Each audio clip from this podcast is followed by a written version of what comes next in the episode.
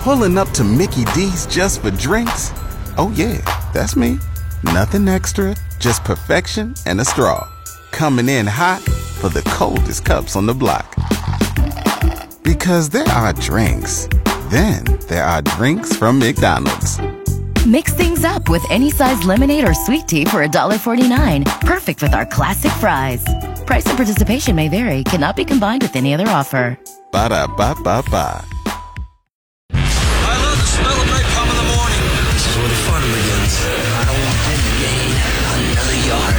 620 CKRM is proud to be your official voice of the Saskatchewan Roughriders and your home for the hottest sports show anywhere. It's a new era for sports talk in Saskatchewan. Welcome to the Sports Cage with your host, Michael Ball.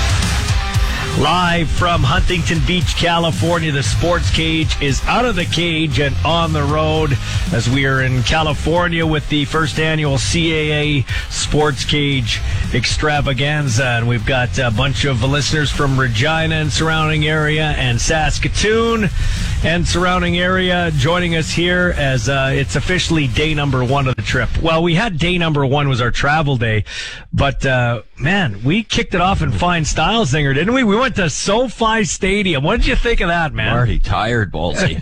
what did? That was fun. Like we literally got off the plane yesterday and went straight to SoFi Mm-hmm. Stadium. Went on the tour, and uh, we got to throw the pigskin around out there on the field. It was it was. Uh, I will say this. You know what shocked me? yeah, yeah.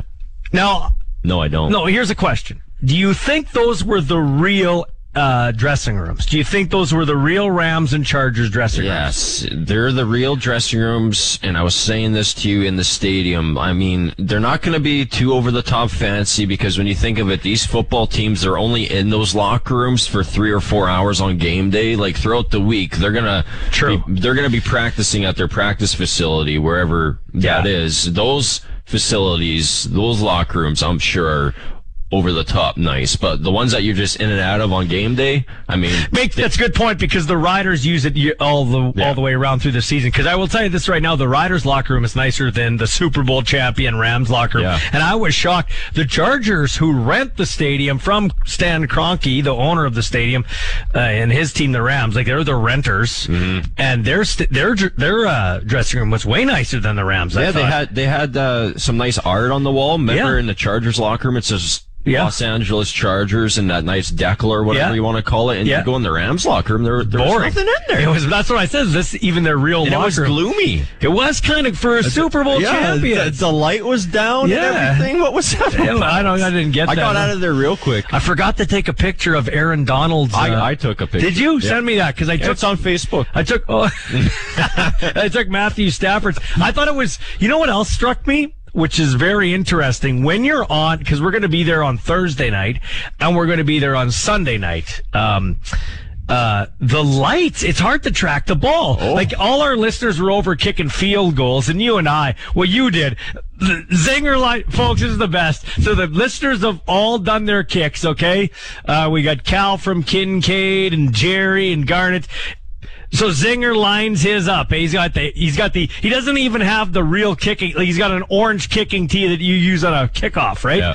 Zinger paces back five steps, takes three steps to the right. Hey, Ballsy, film this for me. Yeah, I got you, Zinger. Zinger lines up. He begins his approach. He kicks it. It is a sidewinding, flipping kick that I had to duck, and I was standing at the five yard line. Like you, and that was like a 20 yard kick, man. See, the key to that is he, my goal going into that kick was I want to look like a kicker here. I want to look Uh-huh.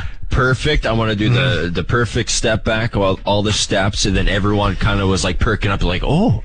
This guy's an actual kicker. Like, look at his Yeah. movements here. Yeah. I I even did the before I kicked. I even did the little, the little like uh, Oh, yeah, yeah. foot up movement. Yeah, doing your calf raises. Yeah, my, I did a little calf raise, so everyone was probably all perked Yeah. up before my kick.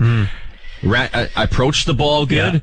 And then from there, everyone was just like, Yeah, shot it over there. Yeah. Yeah, it's good. Um, I also it, the one other thing too is how the, to track the ball in the lights. When you think about those guys, they're going full speed. They got DBs covering them. Linebackers going to take their heads off, and you see the ball because you and I we went off to the side. We were throwing it around like we were Justin Herbert and Matthew Stafford. Right, we're both feeling Yeah. it today. Yeah. Right, but.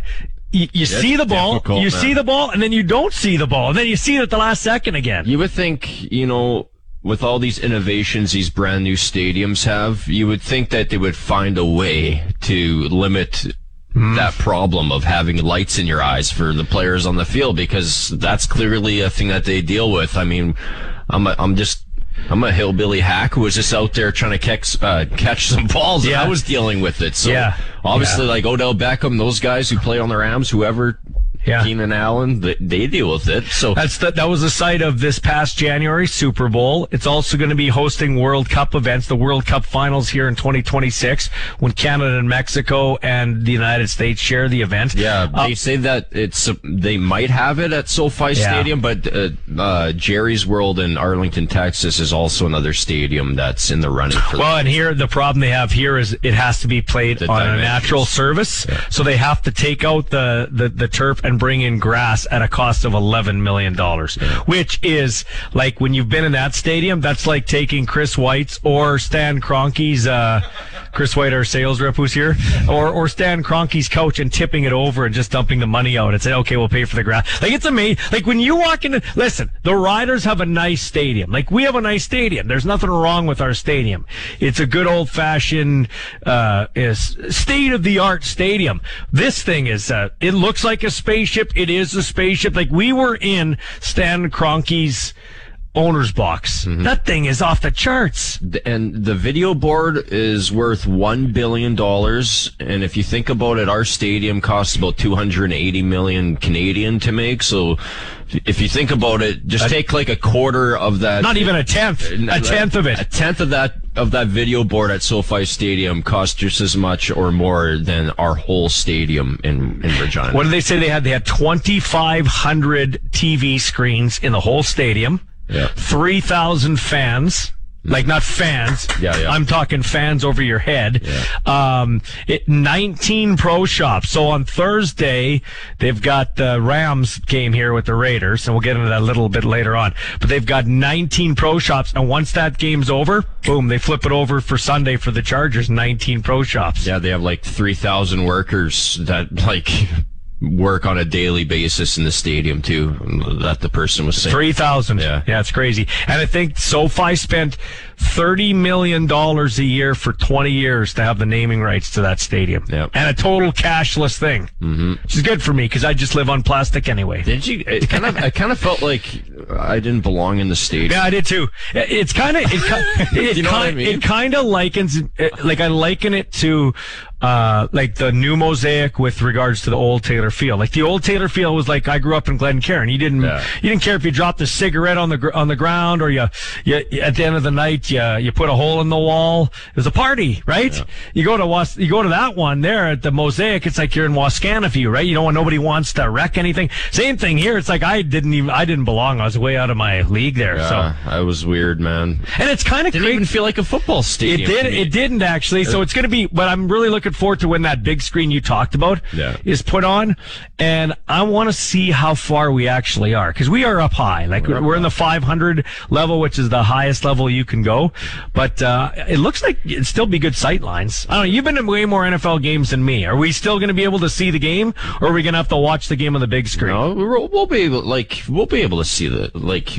Everyone on this trip knows their football. They know they know what's going on. As long as you know the game of football, you'll be able to tell what's going on out there. Everybody's having fun. They had a great time out there, uh, and we're uh, one woman, one guy are going to win a jersey, either a Charger or Rams jersey with their field goal uh, You won't because you didn't even get close to making Yeah, field goal. I thought we were doing. Uh, we're well, what doing he's doing is, is he's he he put a draw in for Oh, everybody. I So- think I deserve to win after that. My kick.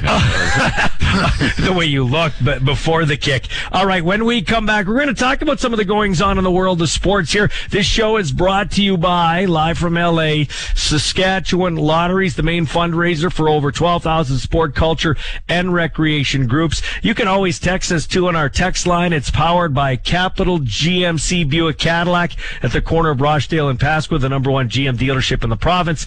And the Western Pizza Hotline. All our guests, and we have a few of them as the show rolls along. First one on deck here in about uh, 15 minutes or so is Logan Furlan. You are listening to the Sports Cage live from Huntington Beach, California on 620. Where Saskatchewan sports fans come to talk. This is the Sports Cage on Sports Radio 620 CKRM. Coming to you live from Huntington Beach, California, the CAA first annual Sports Cage trip. As we've got uh, over 50 listeners with us, some from Regina and surrounding area, some from Saskatoon. They're already asking what we're going to do next year. Can we get through this year first? It's uh, it's going to be great. We're taking in our first game tonight. It's going to be the Anaheim Ducks and the Carolina Hurricanes. Uh, our clutch performance is brought to you by our friends at Nick Service in Emerald Park. Thanks to them for getting on board. Uh, your local Massey Ferguson Challenger, Rogator, Gleaner, and Fendt dealer. Well, Tom Brady led his 44th fourth quarter comeback to propel the Buccaneers past the Saints.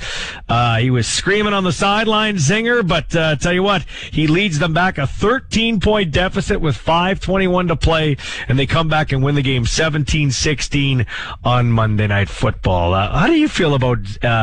Like you probably don't like Brady, I get it, but how do you feel about him yelling? Do you think that's he was freaking out on his guys on the sidelines because he's the goat? He gets away with I, it, gu- or I guess because remember, like earlier this year, Rogers raised his voice barely, and he got like tossed around in the media, saying he was a bad teammate again. So yeah, it's like Brady's the only one that can do that type of thing and get away with it. I guess if he wins seven Super Bowls, he can do There- that. I guess. You know, people are, there's been there's been rumors about uh, uh, him going to San Francisco after this year, back to because that's where his favorite quarterback, quarterback Joe Montana.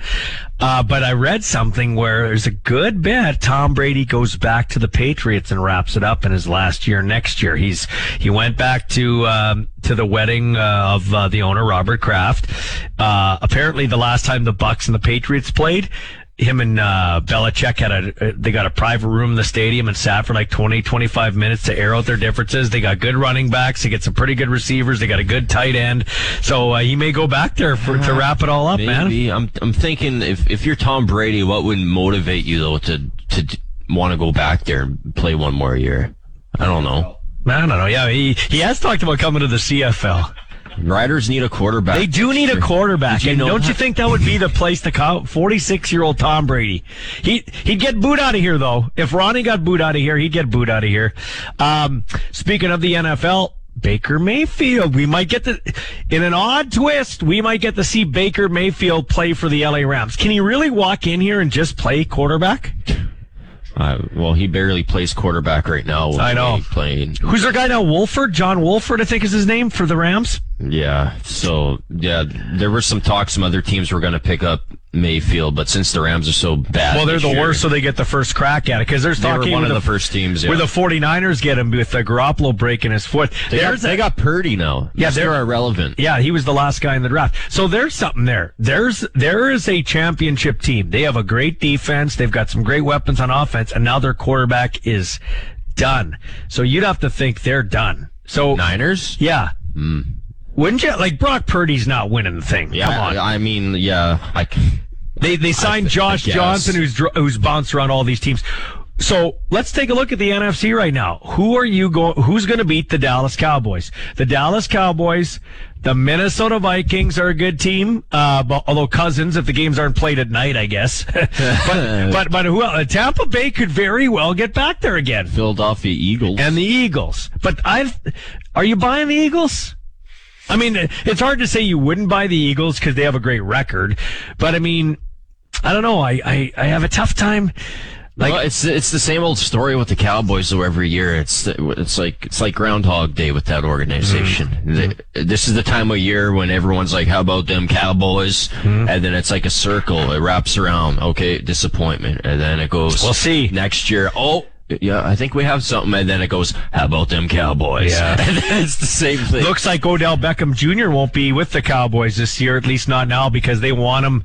Like they realize if they sign him, they got to sign him to multi-year, and they he's not healthy right now. And Jerry Jones said that they don't want to bring him on if uh, if he can't help them this year. So Yeah, well, I hate I, I hate to say it back to the point about who can challenge the Cowboys. I mean, if Tom Brady starts to play like he's capable of playing, like that division's basically a lock right now. The NFC South is garbage, hmm. so they're going to be in the playoffs regardless. Well, they will, and they could be. They could They're be a. be- They could be a sub 500 CFL East team when everybody says it's Bush League. They could be.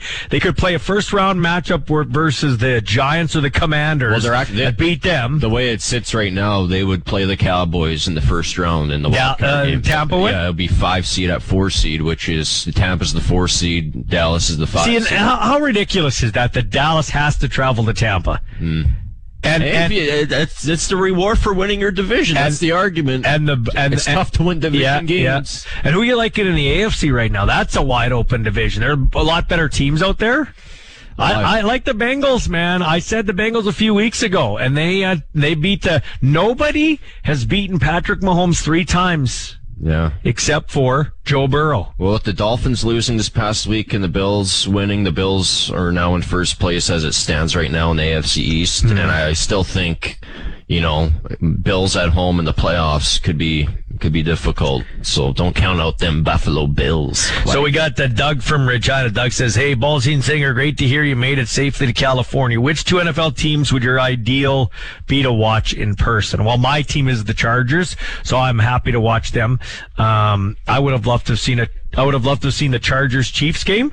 Um, Doug says Eagles Cowboys would be his favorite, his go-to game to watch. What would be your go-to game to watch? It's such a silly question. As like, I, Green Bay and who?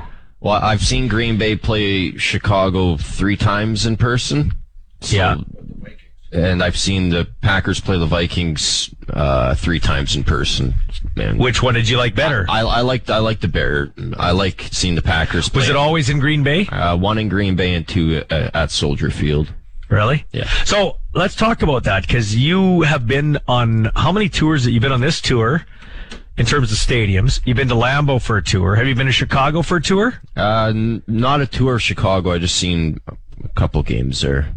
You know, if I if I don't see, I usually if I don't see a game at the stadium, I'll go on the tour. Like if the team's not playing, then. I'll, but I usually want to save the excitement of seeing. So the what's the best? for the Okay, so so you think Lambeau's the best? Just Oh, yeah. what you- Yeah, it's by far the best. But you're Green Bay. by far the best. Yeah, have you been to Dallas? Yeah. So what's a better stadium, Dallas or this one? Uh, The one here in What- LA. what- like this is the thing that confuses me. What's the definition of a better stadium? Like it's like like more fancy. Like obviously this one's gonna be like the nicest. nicest because it's newer and like Dallas doesn't play v- videos on the top of the canopy of the stadium like SoFi does, Yeah, right? So which they like- can do. They have so many. They have thousands of LED So it's a- lights that they a- can actually broadcast the game up there if they wanted to. It's a tough question to answer because at, at the time when Cowboys Stadium, now AT&T Stadium was open, it was like at the peak of It was football it. stadiums in the NFL, but now it's, you know, it, you know, this one and Mercedes-Benz Stadium in, in Atlanta, Atlanta. is up there as well. So, but like this stadium here, I mean, yeah, I, I'm, I'd probably say SoFi because it's fresh, it's new, and it has innovations that no other stadium has really seen in the NFL up to this point. Isn't it crazy when you're flying in here? Like you fly over uh, uh, Memo- uh, the Memorial Coliseum, Right, where USC plays. Yep. Right next to that was the uh, MLS uh, Galaxy's new Uh, stadium. the right? LAFC. LAFC, sorry. Then you got uh, you got uh, by SoFi, you got the old uh, Great Western Forum. Yeah. yeah, right, or whatever they call it, the Kia Forum now. That's yeah, where the Showtime Lakers. And and the funny story about that is when Steve Ballmer wanted to build his new Lakers uh, or uh, Clippers uh, stadium, which it is being constructed just right uh, right in the same area, well, three blocks over, the guys who owned uh, the Great Western Forum or Kia Forum, uh, they said, "Well, we're taking you to court. There's no way you can build the stadium this close." And Steve Ballmer, who I think he runs Apple now, he's like, "Nah, I don't, uh, I don't want to go to court with you." So he bought the stadium from them. And still runs it. He went in his couch cushions. Yeah, yeah. And then he called, yeah, he called back. Chris White. He said, "Can you dip tip over your couch cushions?" Yeah, and send me that. So yeah, the serious though, like he, so he owns. So just to paint a picture for you guys, so there there is the stadium, like SoFi Stadium. Okay, they've got the big water kind of lake out front, which they're going to hold the archery events The for the Olympics. Olympics out front. Then just over, if you're looking at the front of SoFi Stadium where that is, if you go over your back, that's where the Clippers Stadium is being built. Uh, what are they calling that thing again? Intuit Dome. Intuit Dome, 18,000. It's like over 2 billion to build. Across the street from SoFi is the YouTube Center or something like that, where they have the ESPY shows and everything like that. TikTok Tik- extravaganza. TikTok extravaganzas, concerts, concerts and everything Chris like that. White, big TikTok Yeah, guy. yeah, yeah, Chris White's big TikTok adventures. Give him a follow. And they have the NA NFL uh, uh, Honors. Western West, NFL honors, but uh, on the other side of the stadium, they've got the NFL West headquarters where they shoot Yeah. like NFL All Access and everything like Yeah. that.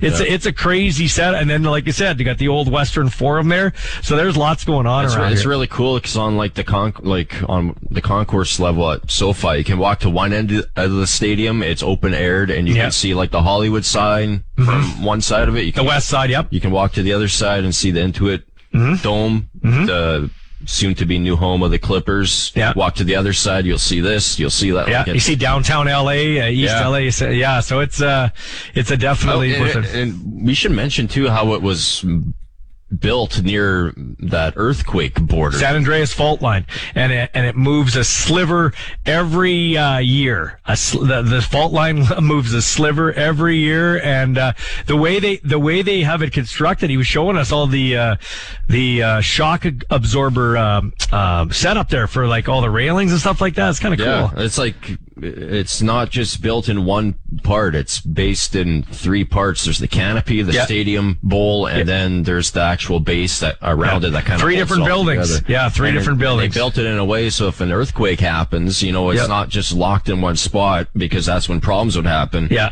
when the earthquake uh, earthquake happens, it's just more like a circular motion. Yeah. to keep it. Yeah. All in place. Yeah. That- I'm doing a lot of hand movements. Yeah, you are. Yeah, that's not really. I'm painting a picture. Yeah, it's like you're mixing a cake or Yeah. something there. And of course, uh, we forgot to mention WrestleMania's coming here too in April. Yeah, so there's right. lots going What- on the, here. The tour guy didn't even call it right. Like he, I said world champion, world, world a- wrestling he's like- championship. Like, show some respect to the WWE.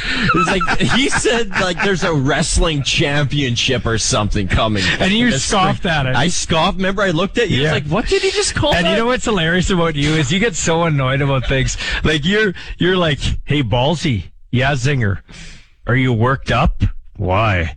Because when we get to the stadium, it'll be the Rams logos on the field, not the Chargers logos, which did kind of bug me when we were taking pictures on the field. It did. I'm not going to lie Wouldn't to you Would you. rather catch a touchdown pass? I know. I can't ever catch a touchdown logo? pass in a Chargers end zone. No, that came on the wrong you, day. Unless you come back. Yeah, Came on the wrong day. you. Yeah, it's uh, unbelievable. I'll just get Chris White to pay for me to come back again.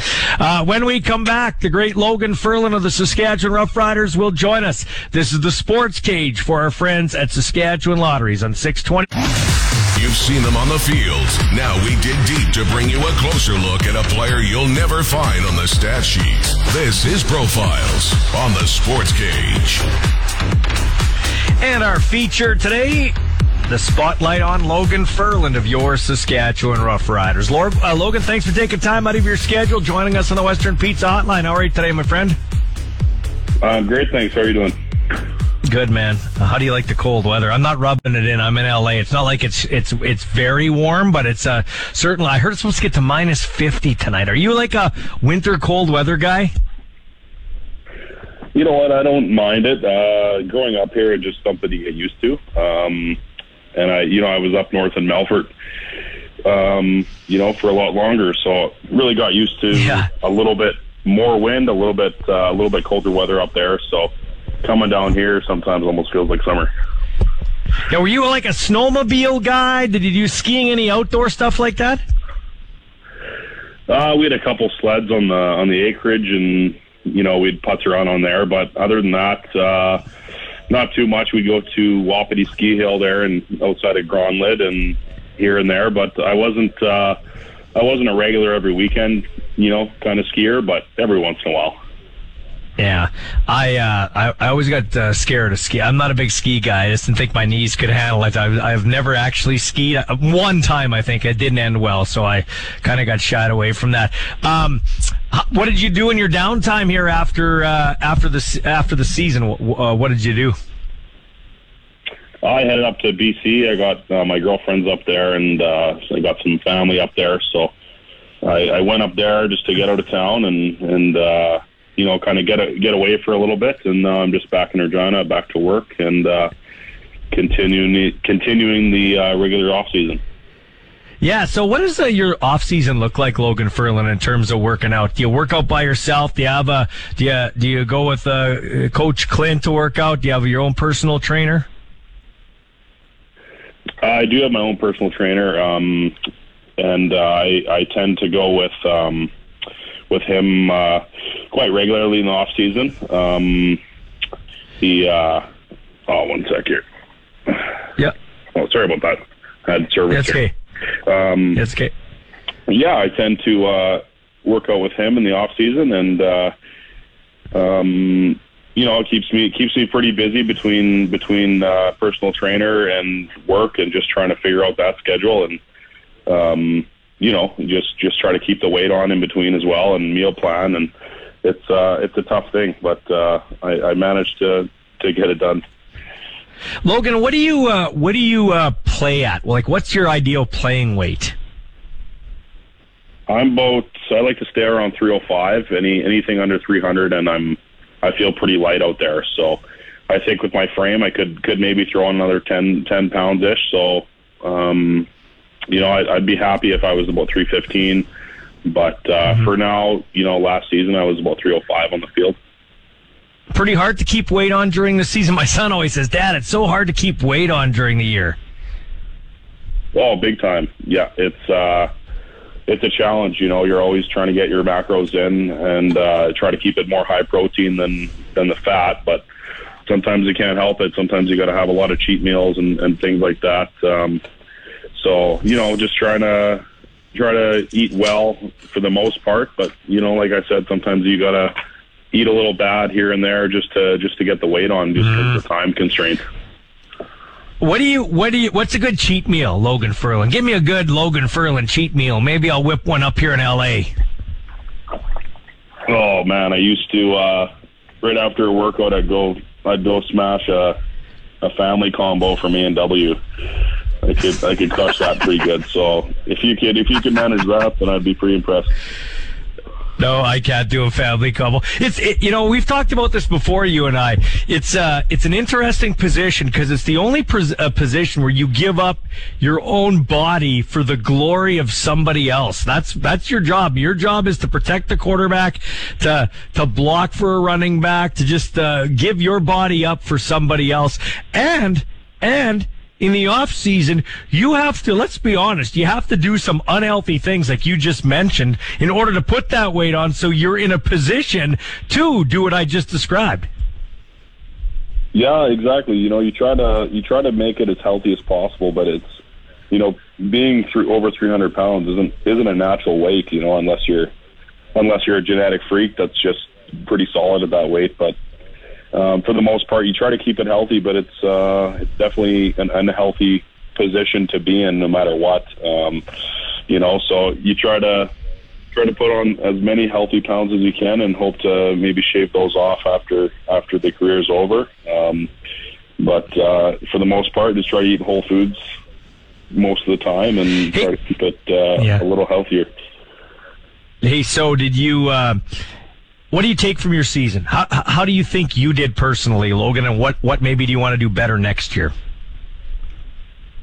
Uh, me personally, I've, I've watched most of the games, you know, again after the season, and um, there's there's a lot of you know technique I need to work on. Um, I, I had a back injury there, so I really need to focus on on getting getting that 100% healthy again before I really get really heavy into the weights and just focus on the little things. Uh, that you know, me being a little lazier on my on my rehab with my back ended up uh, really affecting me. I think during parts of the season, and you know, obviously missed a couple of games because of it. So um, that's that's a, obviously a big point I I need to work on. And as far as um, you know how I did, I, I think I did all right. But you know, there, there's goals that that weren't achieved as there are every year, and uh, it's about just resetting and and finding yourself again and um, coming back next year with a with a stronger approach. Well, my girlfriend won't agree, but I do. I'm a good listener, so I picked up on something like this. Uh, you uh, you said lazy in your rehab. Uh, can you maybe expand on that for us? Or just maybe you didn't do it uh, as as diligently as you should have. Is that kind of what you meant?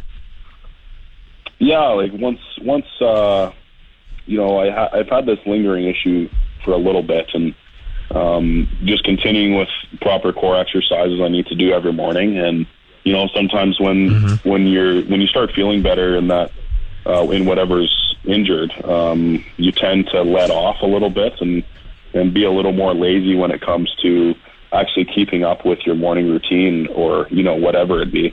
So that that's all that happened. I just I just got out of my exercises and uh, it kind of came to came to bite me bite me in the butt later on. So um, just just keeping up with those exercises, no matter how I'm feeling, um, is definitely going to be a focus. Uh, you uh, you seem to have a great ability of taking uh, criticism with a gr- uh, with a grain of salt. Like you, you know, you, you hear it from the fans, you hear it from some media, um, you know, but those people have never uh, walked a mile in your shoes. Trying to consistently block a 300 pound man in front of you uh, who has bad intent, bad and violent intentions with a back injury. So, uh, you know, how do you how do you uh, ta- uh, take that with a grain of salt? Because it isn't easy, and it isn't easy in today's day and age with social media and everything like that. Yeah, it definitely comes with the position. Um, I mean, being an offensive lineman is the most selfless uh, position on the field, and you just learn you learn to roll with the punches throughout the years. And I've learned a lot about taking accountability and um, for my actions or even others' actions. So, um, you know, whether whether it is my fault or you know maybe somebody else to blame, it that really doesn't matter. Um, you know what matters and the mature thing to do is just to move on, you know, take accountability for what you did or even what you didn't do, and uh, put put all all your energy and all that negative energy coming at you into uh, into a positive twist. So um, just staying positive and and keeping that uh, that mindset. And you know what? Sometimes it uh, ends up being a positive thing because all that negative uh, energy, you know, people send your way, end up uh, fueling the fire a little bit. So you know, sometimes it it ends up being a good thing. Proud moment. I don't know if you went to the game, but proud moment, I'm sure, as a former uh, Regina Thunder player to see your team win the PFC and then get a chance to compete for Canadian Bowl on home turf. Didn't end the way that uh, Thunder alumni want, but I'm sure that's a proud moment to see your team back in the big dance. Yeah, it's uh, you know it's a, it's been a long time coming, and and I know they're gonna they're gonna have you know that fuel in the tank for next year, and um, it's it's a slow process, but you know they're really building that culture there, and I know that's what I know that's what those guys are really trying to do, and that was the goal, you know, of that that coaching staff when I came in, and it's crazy the leaps and bounds they've came from from when I've when I've been there, and um, they they really should be proud, and um, not just proud of what's what their final result is each year, but but proud of the culture that they're building there, and it's the number one place in Canada for a junior program to go to, and it's it's really starting to show. Hey, uh, a couple more minutes with you, and I appreciate you taking time. Um, so, anybody I've talked to, uh, football wise, uh, Dan Clark, whoever, they say your work ethic is second to none. You're one of the first guys in, one of the last guys out, and I know you do work with your hands in the off season. Okay, wait a minute. Is it Furlan frame and finishing, or how's that again? Uh, Furlan Furlan's framing to finish is my uh, is my. There you go, framing to finish. Yeah. Awesome. So, where'd you get that? Where'd you get that work ethic from? Uh, I got I got quite a bit of it from my my dad actually. My uh, uh, he passed away when I was when I was 15, um, very kind of suddenly just from cancer, and um, you know that's that's I really didn't have. It was it was in some main stages of my life, you know, when that happens. You're 15 years old and Yeah. you're just kind of learning what it is to be a man. So um, the main thing I took from him was um, hard work and hard work beats talent no matter what you're doing. And he was a very hard worker. And um, at that time, you know, I'm not I'm not a very emotional guy, so I I really uh, yeah my work ethic and just from how I um, turn that emotion into something else. So I took I took that um, that um, you know crisis in my life and I went to the gym and that's that's how I got over it and that's um, well you never truly get over it but you know that's that's how I dealt with it and uh, that's I think really what shaped my work ethic from when I was young was was that happening to me so um, I think it's just all a matter of perspective and, and how you view things. It's great, man. It's great to hear. Not that your dad passed away, but it's great to hear stories behind the scenes. Because when you when you see a guy put on a jersey and he's out there blocking, or maybe not blocking, or not doing what you think as a fan, it's it's interesting to hear stories behind the scenes. Because then it takes away that whole robotic thing that we think of when we think of athletes, right? Nobody cares that you're having a bad day or you lost a family member. Just go block somebody, or go catch that pass, or go score that goal. I don't care because I paid my 90, 200 400 dollars to to watch you play but logan who was who was um nobody replaces your dad but who was your father figure or did you have one after that Um, you know, a lot of it. Um, my older brother, it kind of it it did change into that um, kind of dynamic quite a bit. We didn't we didn't get along too well, you know, in, around that age. But um, as we both matured, it uh, it really changed our relationship. So my my oldest brother there, he's been he's always been uh, an inspiration to me, and and really. Uh, you know, was kind of that father figure in my life. And when he wasn't, I just kind of clung on to anyone that uh, showed me the ropes. I mean, construction was the first real job I had out of high school as well, and or in high school, and um, you know that really, really shaped who I was. Just the crew that I was working with, and and the people that I was around. So. Um, you know, to give you a solid answer, I'd say my brother, but I also just took as much as I could from from each each uh, person that I worked with. so with your business when do you are you working now? Like do you pick up early part of january to when training camp starts? Uh, is that kind of how you do it?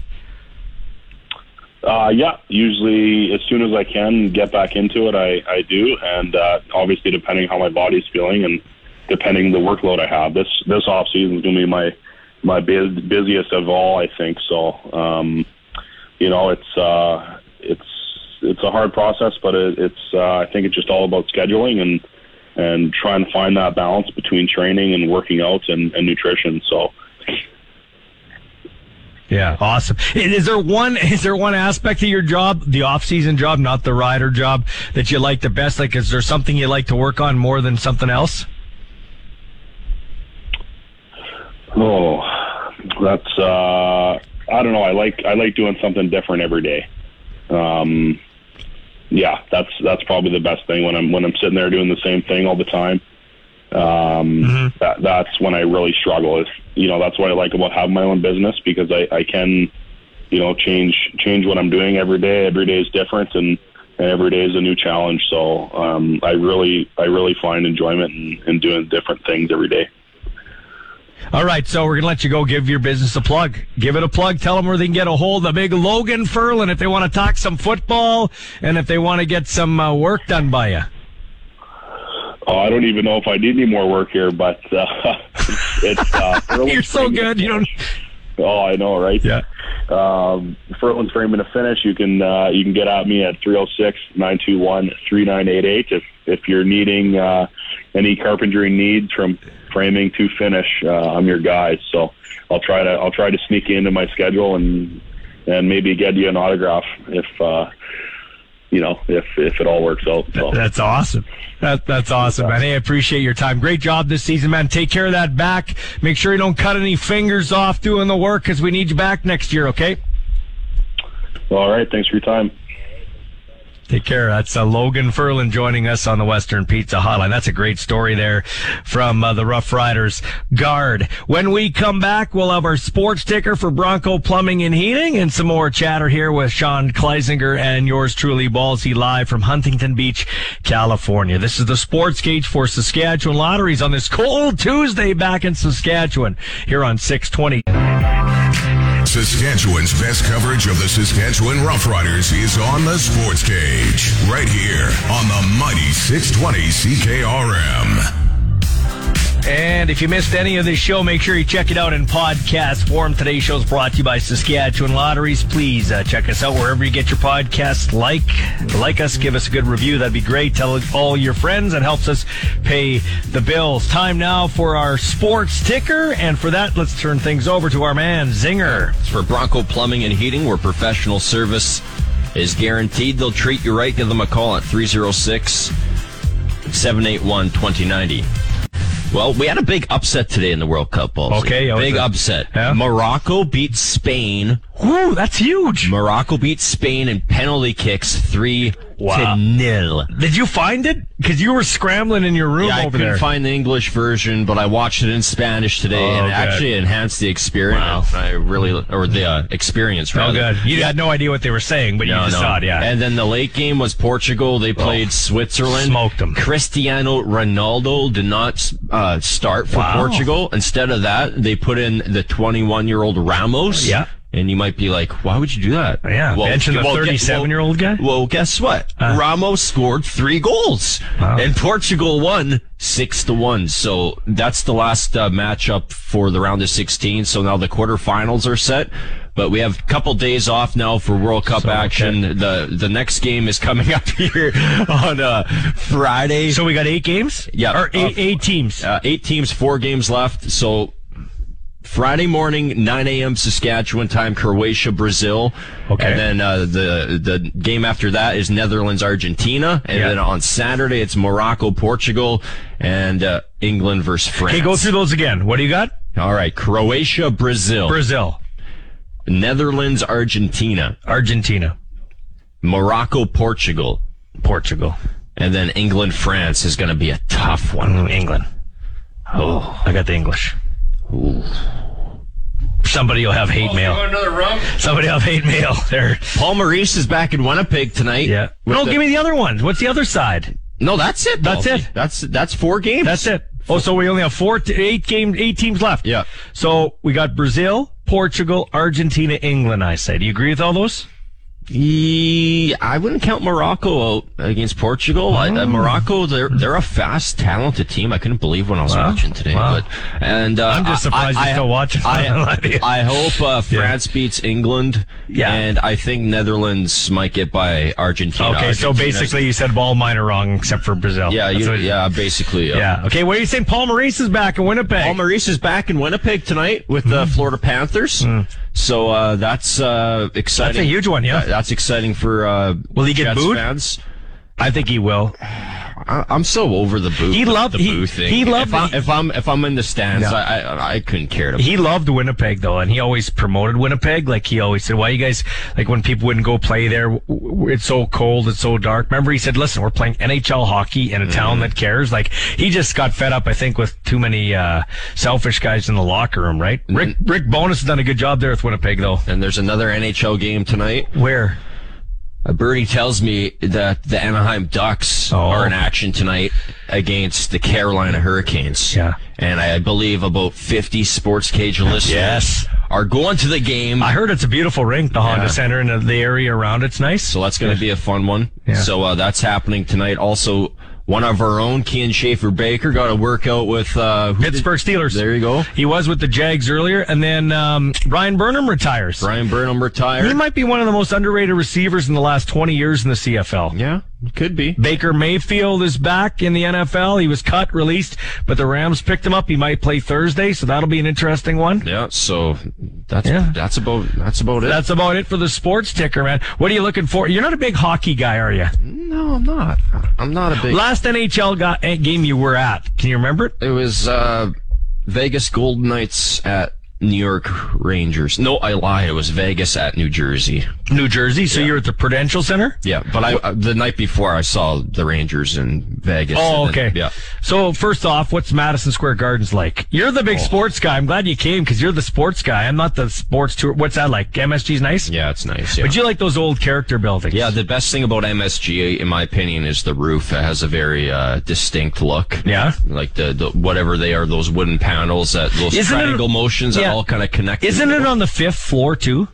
Like, isn't? Don't you have to take a, Yeah, yeah. or third floor or something? You have to take an escalator up. Take an escalator up to yeah, ground level. and then that's kind of cool because uh, like we're we're you know everybody's preaching to us like the SoFi Stadium. It's it's down below Mm-hmm. ground level or even Mosaic Stadium. Yeah, I had a list here actually. This is the stuff I do on my own time. Last night I wanted to like uh, make a list of all the NHL arenas that I've seen games in, and it's surprising. wait a minute. Thank God you're married because you're such a nerd. You wouldn't get a girlfriend now. I just want to say that to you. Mm-hmm. Yeah. So anyways, go ahead. Yeah, man. But it's like, not like I was, uh, not like I was uh, having any fun time. And I went to bed at ten o'clock, so it's not like you're making lists and I was sleeping. So I don't want to make it look like I'm Hugh Hefner over it, here. it was just me and Bugs. yeah, your your kid slipped the Bugs Bunny into your suitcase. It you almost just- cried. It was just me and Bugs okay, last night. I didn't mean to. I didn't mean to What was I divert you. Oh yeah, Yeah. It just surprised me. Like, check out these random spots that I've seen games in. Okay. Okay, like uh, Minnesota. You and your dad. uh, majority of these are just me. Okay, Uh, Minnesota, like the Wild or the you Minnes- talking- Minnesota Wild Xcel Energy Yeah. Center. Yeah. Uh, at the time, it was First Niagara Center in Buffalo. Yeah. I saw two games. What's that one like? That was a nice rink. I liked it. Buffalo's a dump though, right? Yeah. Uh, American Airlines Center in Dallas. Yep. That's pretty random. Yeah. Uh, what's another random one? Barclay Center Islanders. Uh, That was a terrible rink for hockey though, yeah, it's, it? it's it's mostly built for basketball. I heard Prudential's not very good either. Prudential. is uh, like cookie cutter. Yeah, it's pretty cookie cutter. Yeah. It was. I think it opened in 2007. So. Yeah. It's Yeah. not too bad. What I else? just thought that was like really. No, what else you got? Rogers Arena, uh, MTS Center, uh, Air Okay, Canada so which Center. okay, so which one Bell did you, Center. which one did you like uh, better? Did you like Prudential or Canada Life Center, which was MTS Center, the Winnipeg one? Oh, and Winnipeg's at the bottom of my list. Is it? the con? Like, I'm not talking the city. I'm talking no, the no, act- know, no. The, the concourse to me is just. uh, I mean, it was it was built with a limited capacity, right? Like fifteen thousand, whatever, and you can you can really tell the difference in the concourse. I it love takes, going- It takes forever to get to the washroom and back compared to the other arenas. I love going to the Winnipeg Arena with the big queen on the wall. Yeah. The big queen on the wall. I like watching that. The big sea of white. That's where the sea of white got started, right there. The old Winnipeg Arena against the Oilers. Um, what's your favorite rink you've been to? Uh, I'm biased because I'm I'm a Canadiens fan, but the Bell Center, Yeah. the Bell Center, Yeah, I heard that's- it's a nice pretty rink. nice rink. What That- about, uh, that and uh, American Airlines? Yeah, Dallas? is nice. It's nice. Yeah. Nice. Yeah. The Mullet Arena. Yeah, yeah. Mullet the- Arena, yeah. Mullet Arena. they should be actually done their 17 game road trip and going back home to there, yeah, because they lost yesterday to Calgary 3 to 2, they being the Arizona Coyotes. We are checking out the Honda Center here tonight uh, as part of our Sports Cage extravaganza, the trip uh, in conjunction with CAA and Terry Kaz is here. We got, got a great group of uh, people with us here. They all were excited to see SoFi. So we got this game. Then we do our sh- uh, our uh, show live tomorrow from the bar, Killarney's. Then we are at uh, the Thursday night NFL game. The Amazon truck's already here. So Al Michaels and Kirk Herbstreit. I wonder where Al's staying. I don't know. Probably not scout- here. I'm gonna sniff him out. yeah, you got an open bed in your room, I heard. He'll come here, you and Al Michaels. I would- probably I have, would welcome him. probably, probably have to help him put his teeth in. Uh, I say that with all due respect because the guy's a legend. Uh, yeah. So when we come back, uh, we're going to hear from Giulio Caravatta, Bryan Burnham, the outstanding receiver. Of the BC Lions retires. We'll also uh, hear from uh, Glen Suitor, Arash Madani, more with Zinger. He is our sports traveling guru. This is the Sports Cage for our friends at Saskatchewan Lotteries on 620. I love the smell of napalm in the morning. This is where the fun begins. I don't gain another yard. 620 CKRM is proud to be your official voice of the Saskatchewan Roughriders and your home for the hottest sports show anywhere. It's a new era for sports talk in Saskatchewan. Welcome to the Sports Cage with your host, Michael Ball. Wherever you're listening, however you're listening, thanks for making us part of your day. Show is brought to you by Saskatchewan Lottery's main fundraiser for over 12,000 sport, culture, and recreation groups. Our text line's powered by Capital GMC Buick Cadillac at the corner of Rochdale and Pasqua, the number one GM dealership in the province. You can text 936 6262. We got another text rolling in here. Just let me find it here from our good friend Nick Katchmar, the pride of Ituna, who's operating back at the station. Thanks to Nick for doing a great job. This one comes to us from Tommy, who's in Davidson. This is your best show ever, boys. oh, really? Wow. You haven't listened to too many then. Uh, feels like I'm there with you. Have fun. I don't, I never like to be, no, listen, I like to be where I'm at, but it's tough when you're on location doing shows because you feel like you're rubbing it into people back at home. Like, so I understand it's like minus 24 in Regina. It's going to be minus 31 overnight. In Saskatoon, it's minus 32. Going to feel a lot colder. So I'm not rubbing it in, but we are coming to you from Huntington Beach, California. So next year, when you're thinking, gee, should I join Ballsy and Zinger uh, on this uh, trip to wherever they're going to go? Don't delay because we only have limited amount of seats. We took 36 from Regina, I think 20 from Saskatoon or something like that. So we're around 56 to 60 people joining us here with our good friend Terry Kazis from CAA Travel. We're coming to you from the lobby of our hotel in Huntington Beach, where we're going to be live at Killarney's uh, bar um, uh, on uh, in, in Huntington Beach. Downtown Huntington Yeah, not Beach. far from the pier, Yeah. that big famous pier you always see. So we are not the Santa Monica pier, but the other one. So uh, we are hanging out here tonight, and we're going to go over to the uh, Honda Center where the lowly Ducks take on the Hurricanes, who are expected to be a Stanley Cup contender. It's Star Wars night at the Honda Center, by the way. Found that out. Really? Found that out this morning. Really? I don't know what that means for us. I don't know if there's gonna. Yeah, I don't yeah, know if there's yeah, gonna be giveaways yeah, or anything. but yeah. uh, you, I'm over the Star Wars night thing. But Well, you and I, some people. you like and it. I are, uh, we're signing up for all the MasterCards. That's my my friend tonight. Chris White tipped me off that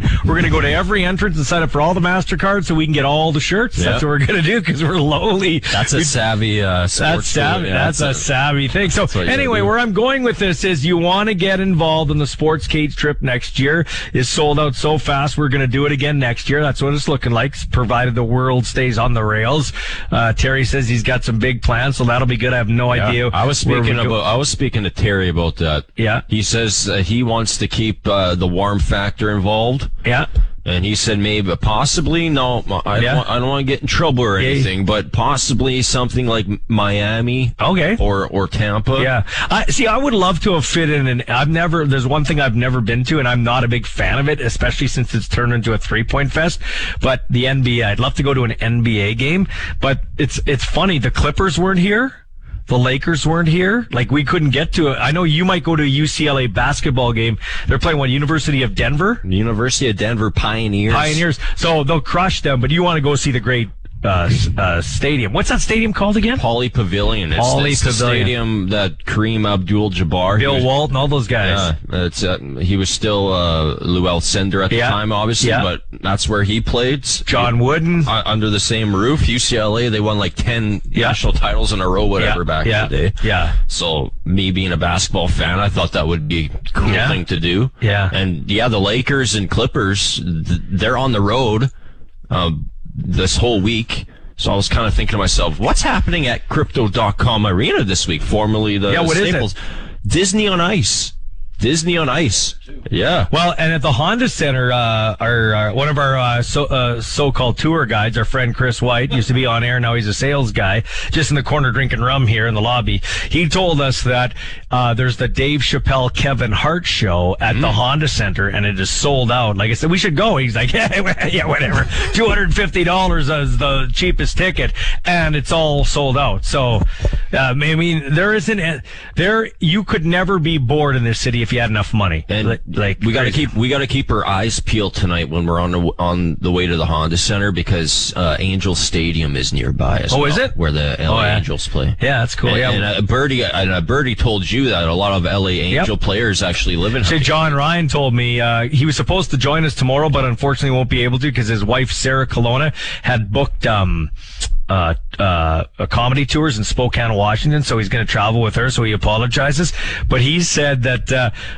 as it turns out, Ballsy, I'm about three and a half hours away from you in LA traffic, which is absolutely insane. And we got a taste of that yesterday when we left SoFi Stadium, which, by the way, because of the time change and everything, uh, I'm kind of like one of those, we can't change the time in Saskatchewan because my crops will burn. I got to get the kids on the bus an hour earlier, you know, those stupid excuses. Uh, I didn't realize it got so dark here so fast. Like it does get dark, even though we come here and we're two hours back of, uh, or, uh, of, uh, home. So right now, what is it? I guess it's, uh, 513 at home. Um, but about 530, we left SoFi quarter to six and man, it was that not a, a steady stream of lights coming towards you. So next time you're stuck in traffic, Yeah. and you're thinking to yourself, it's like been 15 minutes or whatever.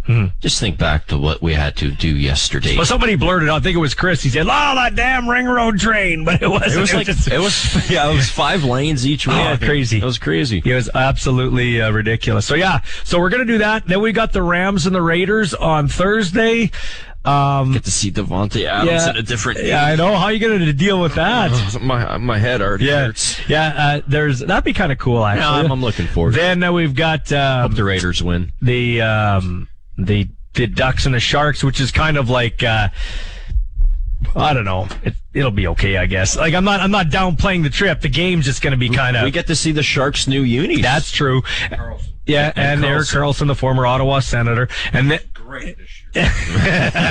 and then we go. Uh, then we're going to uh, the the big game, I think, which is going to be the Dolphins and the Chargers. That should be a good one. oh, that's the one that's That's the playoff implications in that one. That's a big one. Yeah. The Dolphins are going to be in the playoffs, and the Chargers, as it stands right now, they're Are not. They're in the outside looking in, Yeah. but they're they're one of those teams that at least your team has a shot at making the playoffs. Yeah.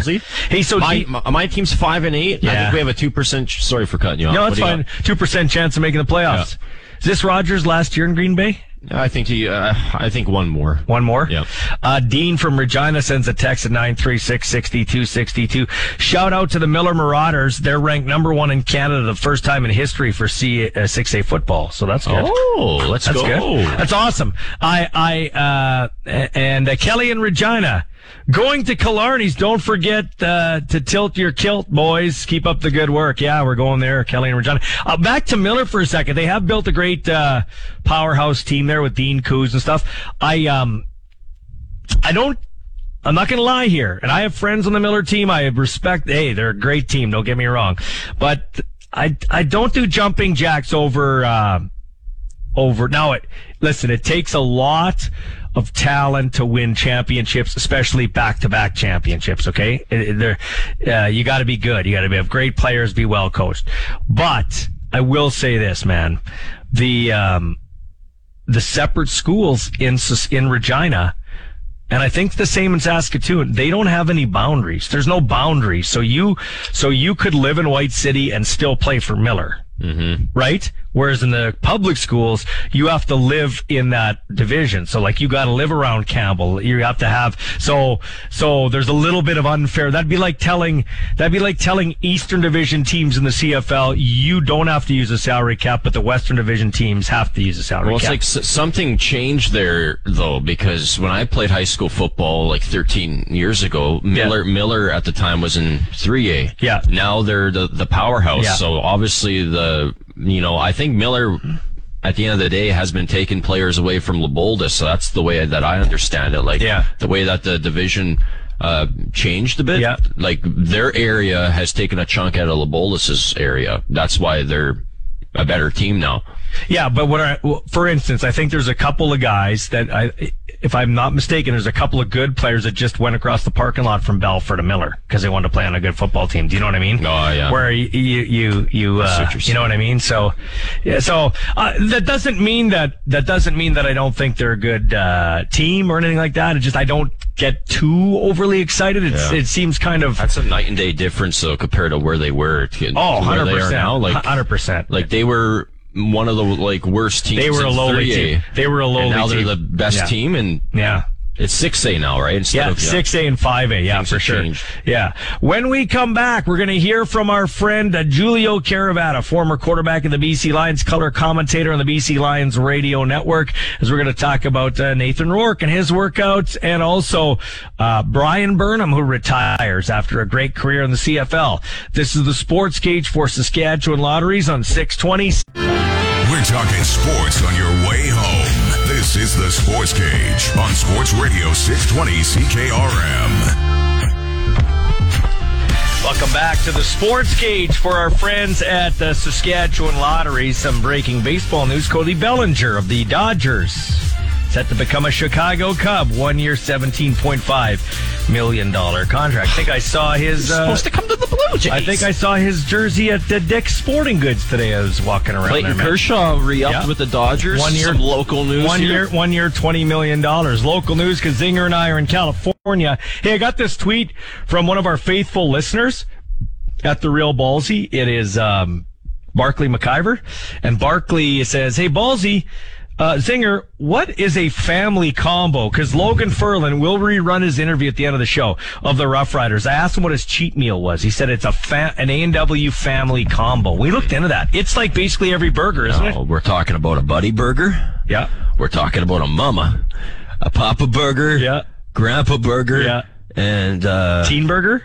oh, and yes. Mozza burger. Yeah, you got to put the teen burger in the middle there. And Mozza burger. Yeah, yeah. What? It's not the no, Mozza. No, no, no, because you know. Oh, it's all the all all the That's lineage. not a family member, Yeah, it's no. not a family.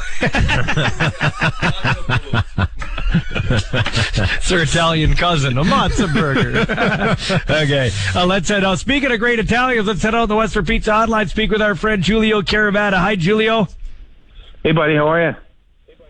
Go. What's your cheat meal? Logan Furlan, when he wants to have a cheat meal, the Riders says he has the A and W family combo. So we just went through it: baby burger, mama burger, papa burger, grandpa burger, grandma burger, and the and the teen burger. Like it's like a five or six. It's like five or six burgers. What's your cheat meal, Giulio?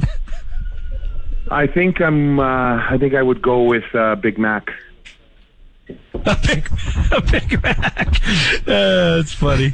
Uh, what's your specialty though? What what would be the what would be your specialty in the kitchen, Giulio? Are you first of Oh, all, are you a I'm- cook I- or are you an eater? Yeah, no, I'm a very. I'm. I'm. A, I'm a- I'm a passionate cook. I love to cook, and um, Okay. So and my do- and my dog and my dog agrees that I'm a passionate cook. um, hey, uh, I w- I would say like um, I'm obviously because I'm Italian. I'm a big into pastas.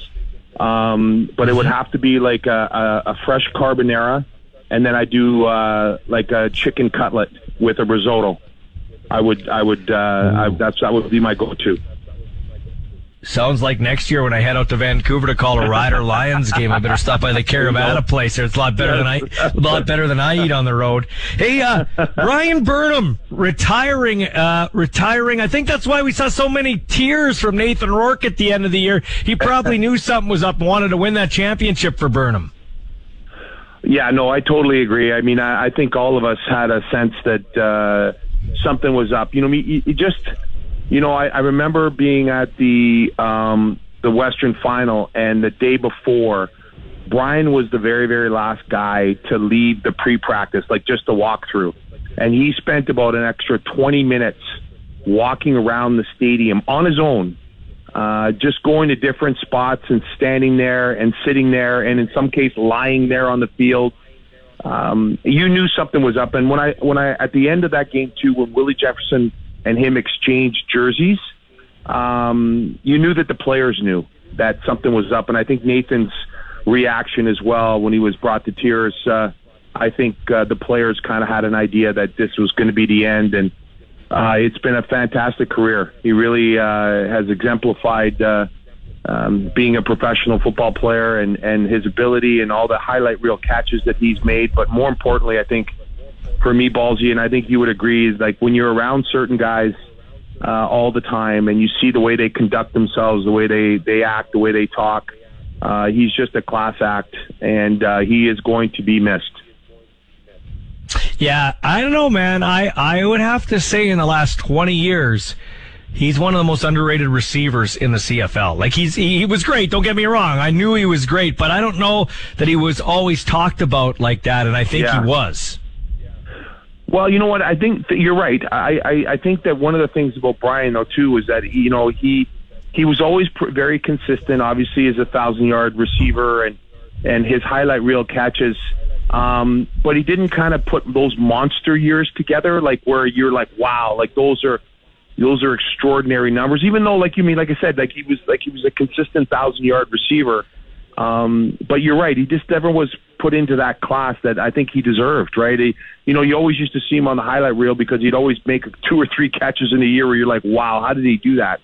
Um, but as I said, more importantly, the, the, the guy was just such a, an outstanding person. And really his story really just exemplifies really the CFL and about guys getting a second chance. His, his sister was the secretary to the president of the Lions and she's the one that really kind of pushed his film and and asked for him to get a tryout and really the rest uh you know Bryan Burnham did but uh, it was really just an extraordinary story of him you know taking advantage of that opportunity and turning it into really a, a Hall of Fame career You know, that's a very good point, Giulio. You put it perfectly, and it's really why Nathan Rourke has an opportunity to make uh, otherworldly money that he wouldn't make in the CFL because of his chance to play in the CFL. When you think about it, because nobody they want they hey the Giants. That's part of the reason you talked about it last time you were on. Part of the reason he's going back is to prove people wrong that he's not a receiver. Yeah. I don't need to run receiver drills. I'm a quarterback.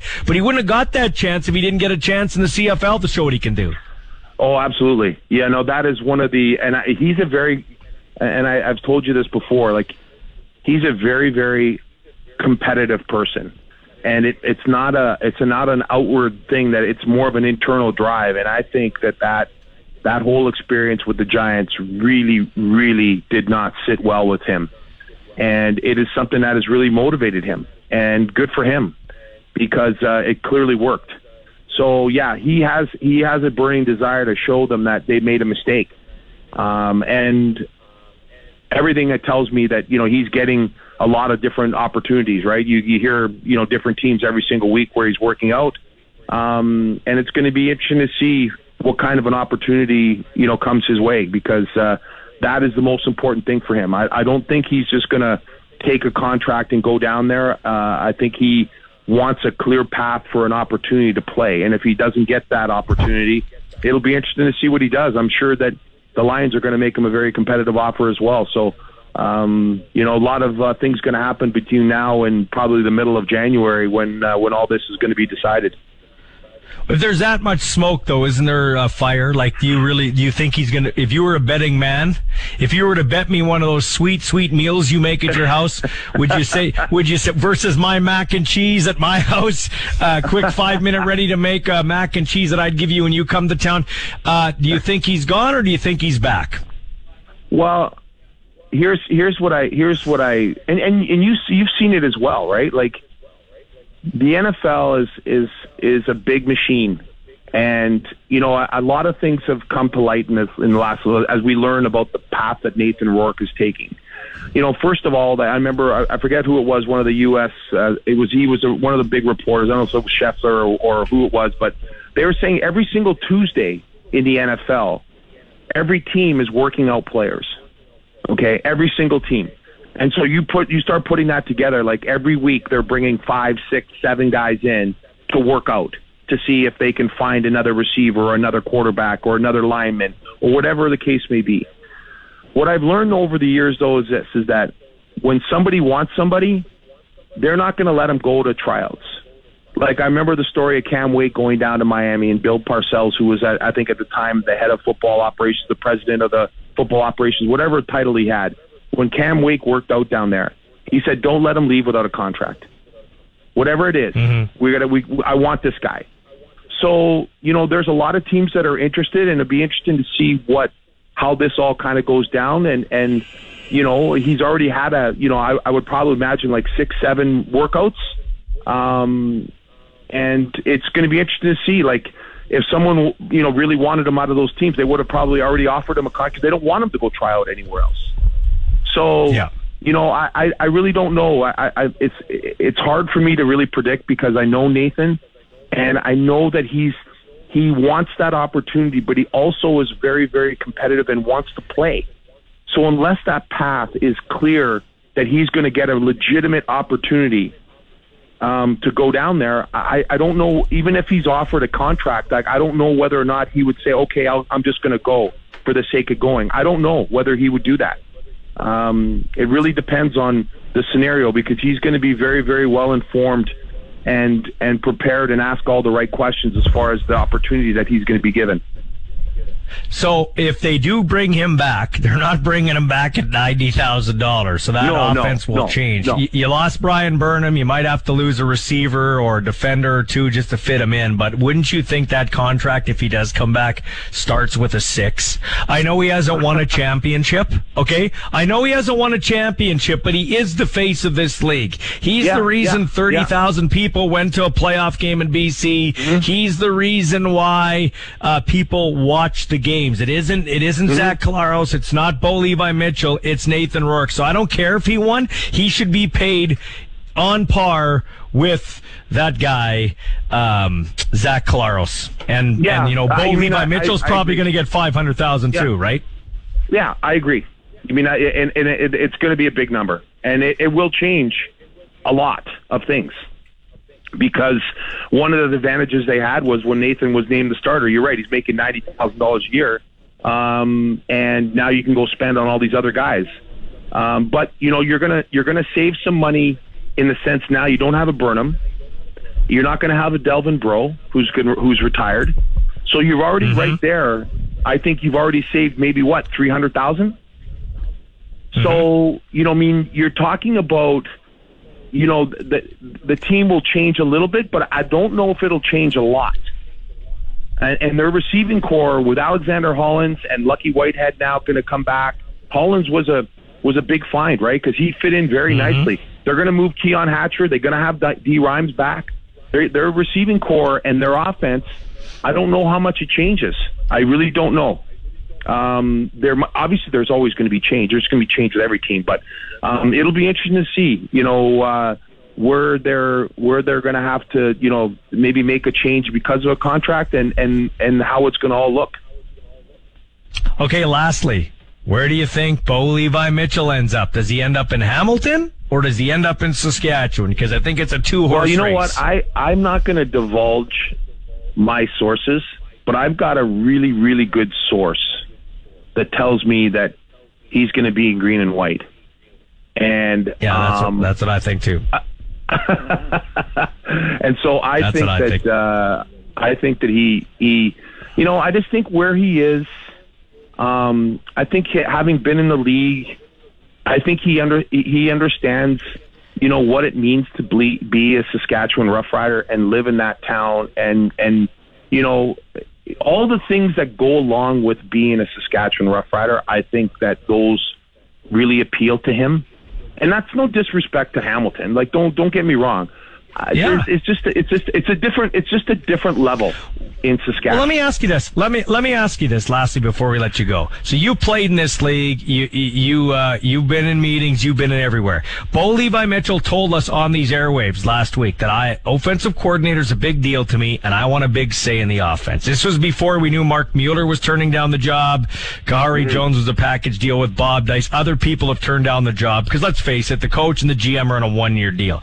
But if Kelly Jeffrey is that guy, he is coached with Scott Milanovich, comes highly regarded. He has coached uh, in NCAA. He's coached Mount Allison, but. Wouldn't you think that'd be attractive to a Bo Levi Mitchell where he could come in Sure. and have equal, if not more than equal collaboration on a playbook? Almost be like a coach, a, a, a, a quarterback slash OC. Yeah, I I totally agree. Of, of, course, of course, you mean that, that would be the same scenario that that Mike Reilly came into, right? Like you when you bring a guy who has that pedigree, who has that reputation, who has that resume, of course they're going to have a say. Of course they're going to have, um, you know, a, a voice in a, at the table, and that's what you want. Um, when you get that kind of a collaboration, when you're a starting quarterback who has that kind of experience and has done the things that he's done, you want that. You want to use his knowledge and you want to make him as comfortable as possible. Um, and and there's there's something to be said too about having the ownership part of that, right? You're you're you if you're involved the way he is going to be involved, then he's he's he's got a lot more at stake because he has ownership in that thing. He's put a lot of in, a lot into it, and um, you know that he's going to take a lot of pride in trying to to get that offense to work the way that he wants it to work. So of course, mm-hmm. I think you want him to have as much say as possible um, with uh, with the offense, and and uh, I think that's only a good thing because knowing Bull the way I know him, and like I said, I'm not really super close. I just I've had a, a whole bunch of conversations with him, but um, nothing really too deep. But he does look like a guy that it, it's about team and about success and about he, he's got a great personality and he wants to do what's best by the team. And um, you know, he, he's not. It's not just going to be about him. It's going to be about winning as a team. Thanks for your time, man. Appreciate it. Take care, and we'll talk to you soon. All the best, buddy. Thanks very much. That's Giulio Caravatta. He's going to make me a nice meal when I come there to BC. I can't wait. This is the Sports Cage for Saskatchewan Lotteries on 620. Every time Saskatchewan gets in second or long, they've been bringing Glen Suitor up on the outside. Sometimes they blitz him, sometimes they don't. But when he's blitzed, he's had success. And it's picked up time for press coverage as former Rider greats and veteran CFL football broadcaster Glen Suitor shares his unique and passionate perspective about the league we love with Rider Nation. Welcome back, and it's press coverage brought to you by Quality Tire with nine locations in Saskatchewan to serve you. QualityTire.ca. Suits, it's great to be on the t- same time zone as you. You're in BC, and Zinger and I hanging out in California. No big deal. We just had coffee with Jennifer Lopez. Not a big deal. yeah. How, how's uh, Jenny on the block? How's she doing? She good? Uh, she's doing great. Jenny on the block doing great. Are you kidding me? We couldn't get it. we couldn't get any. We, we, we, we are not. I think I got to go to Costco. Nobody recognized me there. I was in an LA Costco. That's as great as my day was. Uh, Suits, let's talk about Bryan Burnham. Uh, I just had Giulio Caravat on. Actually, we got this text from uh, Chad in Whitewood. I think this is the best when rival fans can say something like this. Just hold on, I got to open up my phone here. Chad in Whitewood on our text line 936-6262. Bryan Burnham was one of the most talented receivers to play in the CFL. He was a highlight reel. Much respect from this Rider fan. I think that says it all. Yeah, it does. Uh, well, you know, it's it says all of what we saw on a regular basis. That the extraordinary looked routine for this player, and I, I think that's you know the uh, what separates him from a lot of other players in the game. And you know, again, I I I talk about both sides of the border because when you're a talented athlete like that with the hands that he has um, you know, you just you're a special player, and um, when when you think about how many great catches he made, uh, and then how matter of factly he did it, it just it just looked like it was part of his game. It wasn't extraordinary after he did it a dozen times in year one and then another dozen times in year two and and so on. So you know, there's that, but I, I think an even bigger part of his legacy is going to be, you know, what type of person he is, what type of teammate he was. I, you know, when you get a chance to, as you know, Michael, when you're when you're talking to players on a regular basis and you're covering the the league throughout the season, we get a chance to talk to all the other receivers that Bryan has worked with, or O linemen, or quarterbacks, and you know, every one of them to a man will will just rave about how he's a great teammate that leads by example. And you know, I I always emphasize those things because I think it's what separates winning and losing at the top levels. It's it's it's how you how quickly your team becomes a team full of pros that that'll go to work, that lead by example, that take ownership, and and come out of that tunnel as one. And I think Bryan Burnham was such a great leader. I, that's to me what's most important. Great person and great leader. Yeah, I'm intrigued what's going to happen with this Nathan Rourke thing. Giulio Caravatta was on color commentator of the Lions. You know him well. Um, yep. You know, he said he, he said you know uh, he he he very well might catch on with somebody, but you'd think the teams that he's worked out for already, if he's caught their eye, they wouldn't want to maybe let him go to the next workout. Maybe they'd want to sign him right away, and that hasn't happened as of yet. So I don't know that it's. Uh, and this isn't a shot at Nathan. I just don't know that it's. Uh, it's a done deal. That it's a slam dunk. And you know, talking to Zinger here uh, from the lobby here in L.A., We're talking about because Kian Schaffer-Baker just worked out for the Steelers. I said to Zinger, "Do you think Kian Schaffer-Baker's an NFL receiver?" He said, "Well, he probably is, but so many things have to fall in line for that to happen. There's a lot of political BS that you have to cut through." Yeah, there is, and and yes, he is. I mean, Kian Schaffer-Baker is definitely can play in in any league in the world. Um, he's that he's that good, and so I mean, again, we uh, for some reason we we continue to want to qualify. We had Bryan Burnham in our backyard for eight years, and yep. yes, we appreciated the highlight reels and all of that, but but you know, I, I'm not sure that our country appreciated the just the the professionalism, the the level that he brought to the game every every, and the entertainment value that he brought to the game every single night out, night in, night out. Mm-hmm. So Kian Schaffer-Baker is a great, great athlete, great football player. He's got a lot of work to do to get anywhere near Bryan Burnham's numbers, but um, you know, I I can tell you from watching and covering the game as long as I have that he is world class. And so could he play there? Yes, but the circumstances have to line up. And they let's let's put it this way. And I I, I love my American brothers. Um, but let's put it this way. They they have very strong egos in a lot of cases and they want to always support their own scouting department.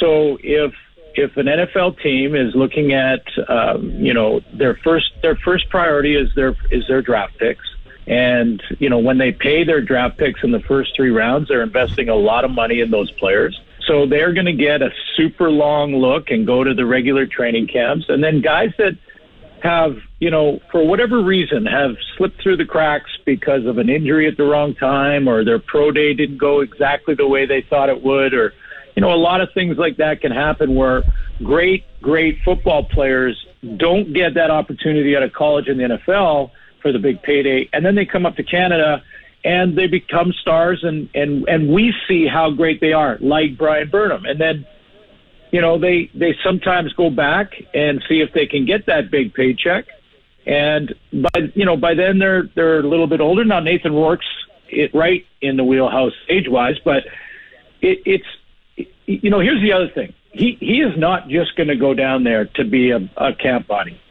I, I guarantee you he's not going to do that. So it's got to be a substantial offer. It's got to be a real opportunity to get on the roster. You know, I think he'll be a Pro Bowler if he gets a chance to play down there, just like he'd be an All Star if he, you know, when he's up here. So it, I, it doesn't change for me what side of the border he throws the ball on. Got a couple of texts for Glen to get to when we come back on the other side of the break. This is the Sports Cage, and this is our press coverage segment with the Hall of Fame broadcaster Glen Suitor for Quality Tire here on 620. The Kings of Saskatchewan Sports Talk. This is the Sports Cage on 620 CKRM. Welcome back to the Sports Cage. And our text line is brought to you by our friends at Capital GMC Buick Cadillac at the corner of Rochdale and Pasqua. Number one GM dealership in the province. They actually have a Capital here, Zinger, at uh, Santa Monica and one in uh, Beverly Hills. Okay. Owned by the same uh, family. So there you go. Regina connection here. Are you going to, you're California. going to Beverly Hills Saturday. Saturday. That's the plan. Yeah, going to Beverly Hills. Suitor, you ever been to Beverly Hills? Probably drove by it just out of curiosity, but uh, never been at a home in Beverly Hills. no, I'm not going to. Listen, I haven't been invited into a home. Let's be honest here. I'm not. I'm just a ham and egger. But we're gonna go to check things out uh, on Saturday or one day off. Um, uh, so I got a few texts yeah. here on our uh, text line at 936-6262. This is press coverage, our second half of it with our friend Glen Suitor, brought to you by Quality Tire. Uh, where is this? This one's been sitting for a while here, but I wanted to get to it. Um, Kevin from Fort Qu'Appelle. Hey, uh, Glen, who was the guy on the Riders in the 1989 Grey Cup team that uh, got everyone jacked up in the locker room? Or was it sort of by association? Was there anybody that was the leader in terms of pep talks, or did you guys just go out and do your business? Uh, I would say Bobby Jurasin was was very vocal on the defensive side of the room. Uh, you know, I don't think I don't remember you know one guy standing up in front of the entire team every time. I think that sort of rotated through.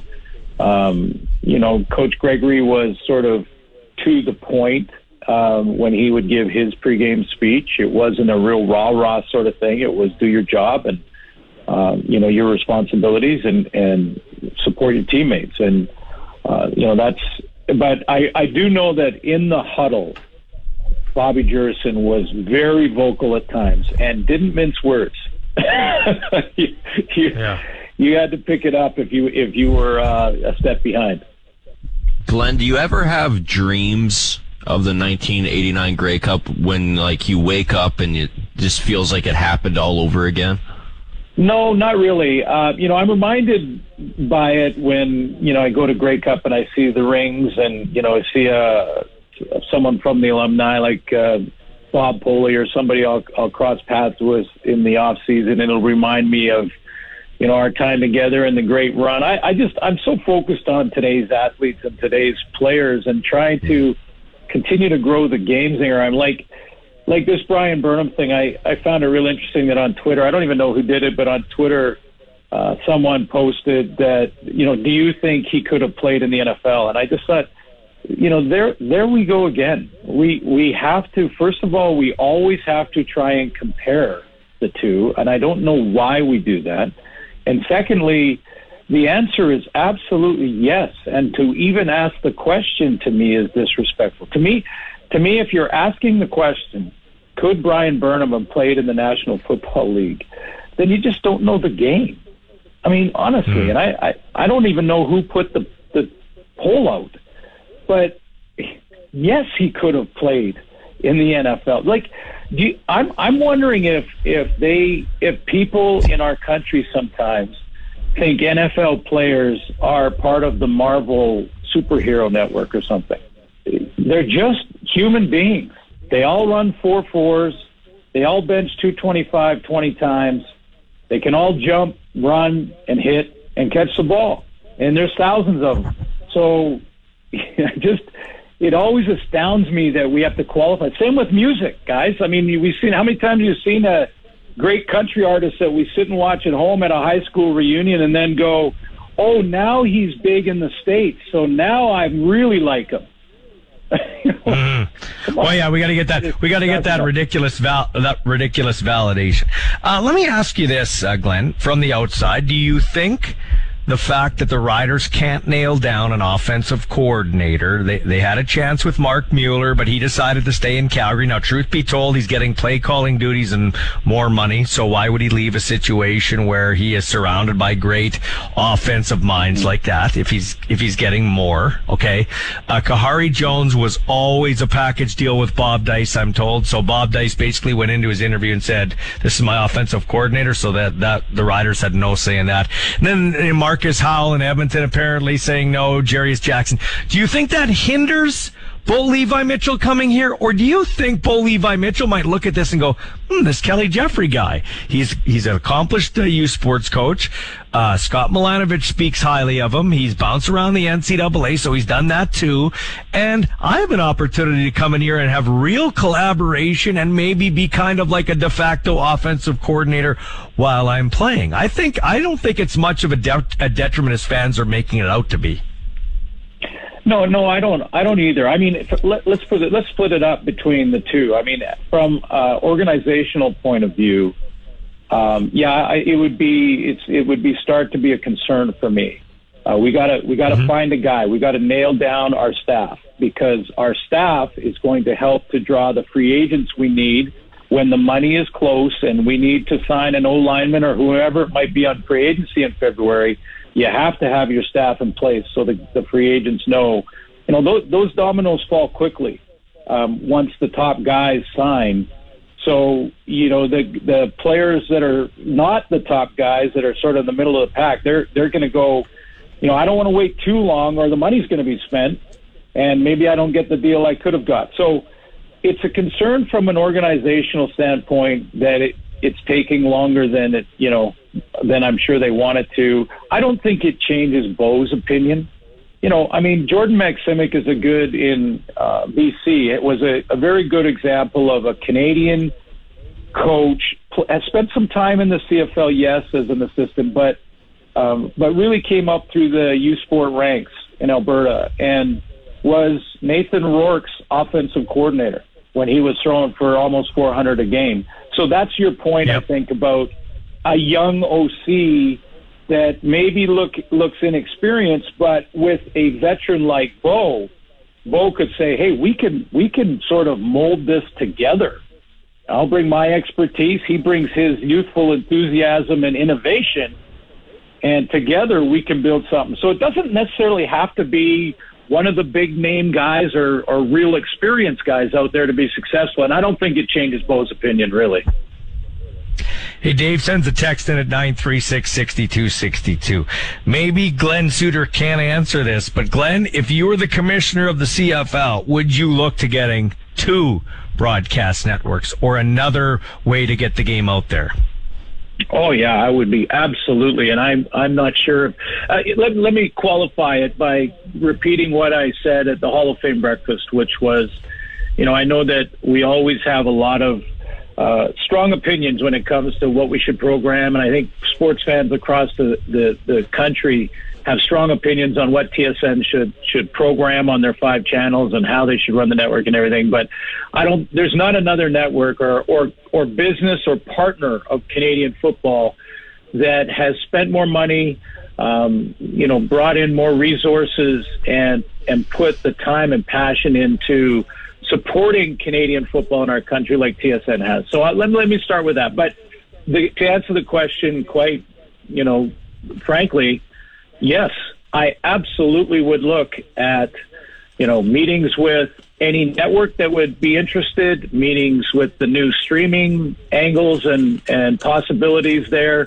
Um, you know, how, how can we get our product out and viewed by as many possible, including discussions I would immediately have from that chair if I was in it, to immediately having discussions with getting the Grey Cup on CTV. And, you know, and I'm not even sure working this long with the network why exactly that hasn't happened already. Um, I'm sure there's a good reason for it. I don't know what it is. I'm not in those meetings, but I'd be I'd be asking if I was in the other chair. So, lastly, it's interesting. So, Zinger and I went on a tour of SoFi Stadium, which is otherworldly. Like, you can't compare it. I would say this we were in the Riders' locker room now, granted, the Rams and the Chargers are only here for four or five hours uh, a week when they have home games. Otherwise, they have their state of the art training facilities, okay? But the Riders locker room is better than the Super Bowl champions locker room and better than the, the Los Angeles Chargers locker room. It is. I've been in all three now, and I can say that without a doubt. But it's interesting, Glen. I think we don't do this. And we compare the NFL and the CFL, but people got to understand something. This is a very organic league that you support in Canada. The cheapest tickets at this game are 250 bucks and we are yeah eight stories high looking down. Like you, it is another world. It is for the rich. It is for people that can't, you know what I mean? Like the lady that was giving us the tour said the cheapest Super Bowl ticket here was for $5,000. You're not getting that at the Grey Cup. Like you're getting to see an outstanding world class athletes championship game for an affordable price, so to speak. And I don't think we really promote that enough. No, I agree. I totally agree. It's a different club.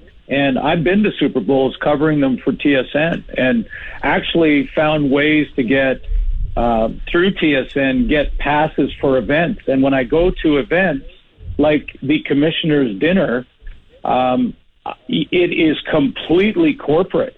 Like very, like it's not a fan fun deal. Like the city that's hosting the Super Bowl, there's pockets of the city that will have parties in their own pubs and things like that for fans. But if you're at this at the Super Bowl and the league organized events, you are you you are first of all spending thousands of dollars to get into those things.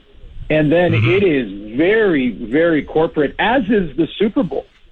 So the prices don't they're not they're not even on the same planet as as us. I mean, you know, listen, the, the National Hockey League has expensive pricing in in Canada. I mean, it's it's it's not NFL pricing, but it's expensive, you know, and and it's just it's a it's a different world. So yeah, and and you can only have one owner, and that owner needs billions with a B, not trillion, you know, not not uh, millions, but billions. You need a stadium and all those things. So I just uh, again uh, on the day that we talk Bryan Burnham, one of the great receivers to entertain us. I hope that it sends the message to all of us across the country to really appreciate what we have in our backyard, whether it's our great music and musicians, our great athletes, our great league, and we can affordably take our family to go be entertained and cheer for our home team. And I, you know, Bryan Burnham's a great kind of reminder of the quality that we have right here. This guy's on our home team, Glen Suitor, joining us here for press coverage. Thanks for your time, man. We'll talk to you on Thursday. Have yourself a great day. Thanks, Glen. Hey guys, sunscreen, sunscreen, little Yeah. sunscreen down there. Appreciate it. Thanks. That's Glen Suitor joining us when we come back. It's Coast to Coast with Arash Madani. This is the Sports Cage for Saskatchewan Lotteries on 620. Time now for Coast to Coast with Arash Madani, our weekly chat with a guy who has covered it all. From Hockey Night in Canada, the Olympics, World Series Baseball, and everything in between. This is Coast to Coast with Arash Madani. And it's brought to you by Smart Investing Solutions. Be smart with your money. Give Brian Golly a call at Smart Investing Solutions. Thanks to him for getting on board. That was one of my great highlights of the Grey Cup, going to hang out with Brian Golly and our friend Arash Madani. We'll get to Arash in a second. I didn't realize I was a part of some history. After you played your last game, Sean Kleisinger, with the uh, Riffel Royals High School team, you found out you'd never play football again because you got MS. You were diagnosed with multiple sclerosis, which continues to be a battle, and we're glad you're on the right side of it again here. Good job.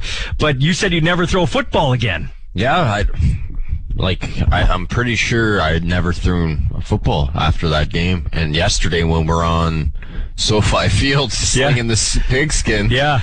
when, on the on the bus ride back to the hotel, I was thinking to myself, like, I don't, I don't think I've thrown a ball like You that. could still throw it, man. You had you had me. Did you see my old man fall? Like you threw the one. I, I go to put my toes on the sideline, and you threw it behind me. Yeah. So did you see my nifty pivot? and I like kept I always used to and, do, And I kept the heels in. Yeah. But then I had the old man fall, tipped over. What did you think? Could you tell that back in my day I had some athleticism? You look like you me? could throw the ball, man. You can't kick field goals, No, but you could throw the ball. Uh, and I could catch. You could catch, but I love that you threw the nice, like, little rainbow toss as Aaron Rodgers likes to throw. That's good. Yeah. Hard to pick that ball up in the lights, though, wasn't it? Very tough, man. I tell you what, man. Uh, Arash joining us here. He's covered many sports. I don't think you're like I did play junior football. Um, and so I used to play at Old Mosaic Stadium, Old Taylor Field. And those lights, those bank lights really gave you a bit of a problem on the west side grandstands, Arash. But here under the, uh, nice lighting, it, it's kind of weird when you're watching that ball. You see the ball come, then it, then it disappears and then it's back again. Imagine a 240 pound linebacker trying to kick your ass while you're trying to catch the ball. Right, and then add wind on top of that in some some places too. Um, but I Yeah. think the bigger issue is the guy who's coming down to rip your head off, isn't it? Yeah, no, it's, it certainly is. But all that time then, and then we're up there yelling, you know, drinking our beer. Bomb, you got to catch the ball. Uh, speaking of a guy who could catch the ball, Arash Madani, Bryan Burnham's retirement seemed to catch people by surprise in the CFL a bit. Only 32, playing at a high level. I think I kind of knew something was up when I watched Nathan Rourke shed all those tears after the game with Bryan Burnham. Uh, I think he knew that that was the last stand for Bryan. Um, but just uh, your thoughts on that. Well, I mean, I think you nailed it on the head there, Bolts. I mean, playing at a high level. Um, I don't think there's been a player in the CFL. Now, granted, Burnham missed half the season this year with injury, but prior to this year, I don't think there's a receiver over the course of like the last five or six years who put together that complete a resume over six years that Burnham did.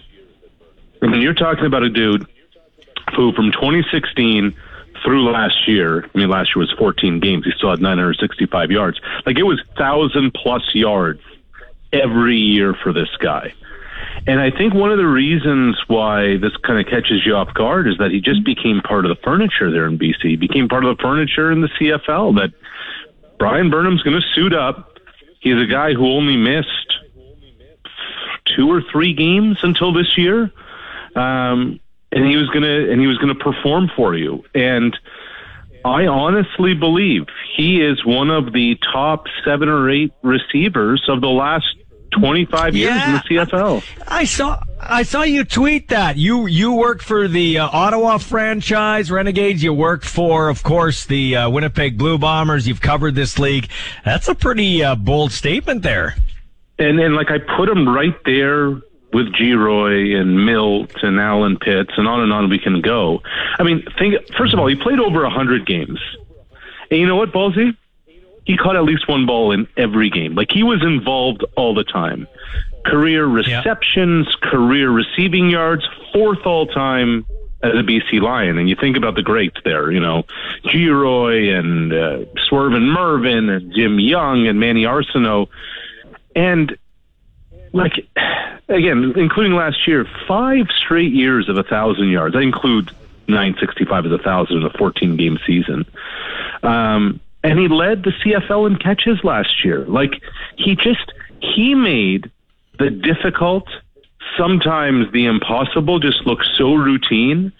And in a position where every receiver seems to like to pound their chest and make it about them, Bryan Burnham wasn't that. He was the old Barry Sanders, just kind of hand the ball off and, and on Yeah. on to the next play, on to the next catch.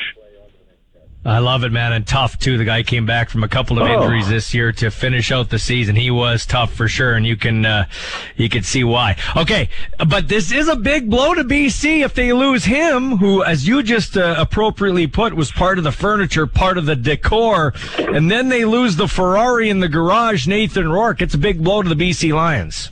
huge blow to the BC Lions. And look, the the conventional wisdom has always been that okay, an American receiver is very replaceable, but Bryan Burnham was not just look. I know Lucky Whitehead's the home run hitter, and I know Hatcher had over a thousand yards, and Rhymes had over a thousand yards too.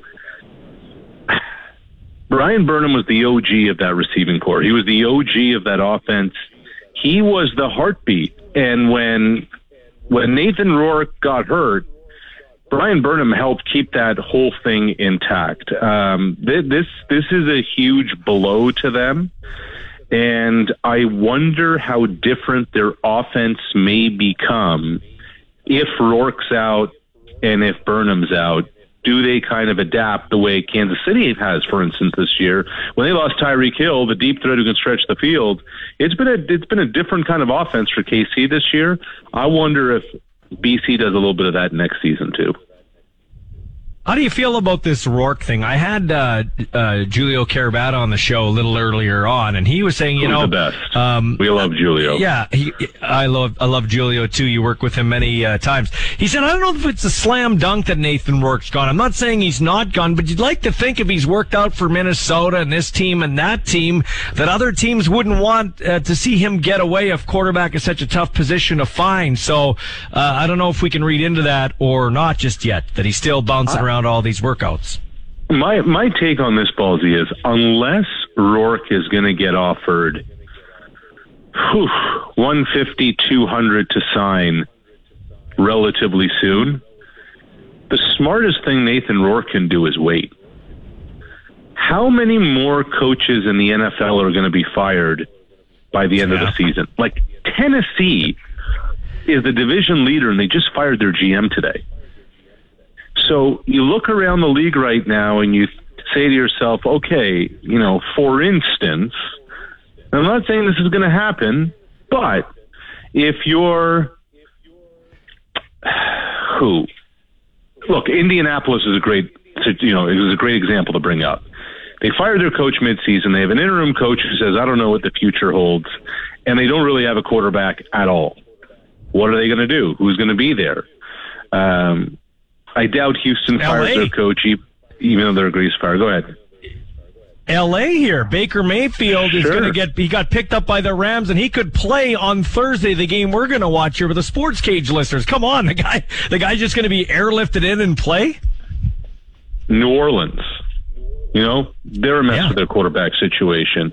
Is Dennis Allen a one and done as head coach? Uh, Carolina needs may need a new coach. Matt Rhule fired. Steve Wilks takes over in an interim role.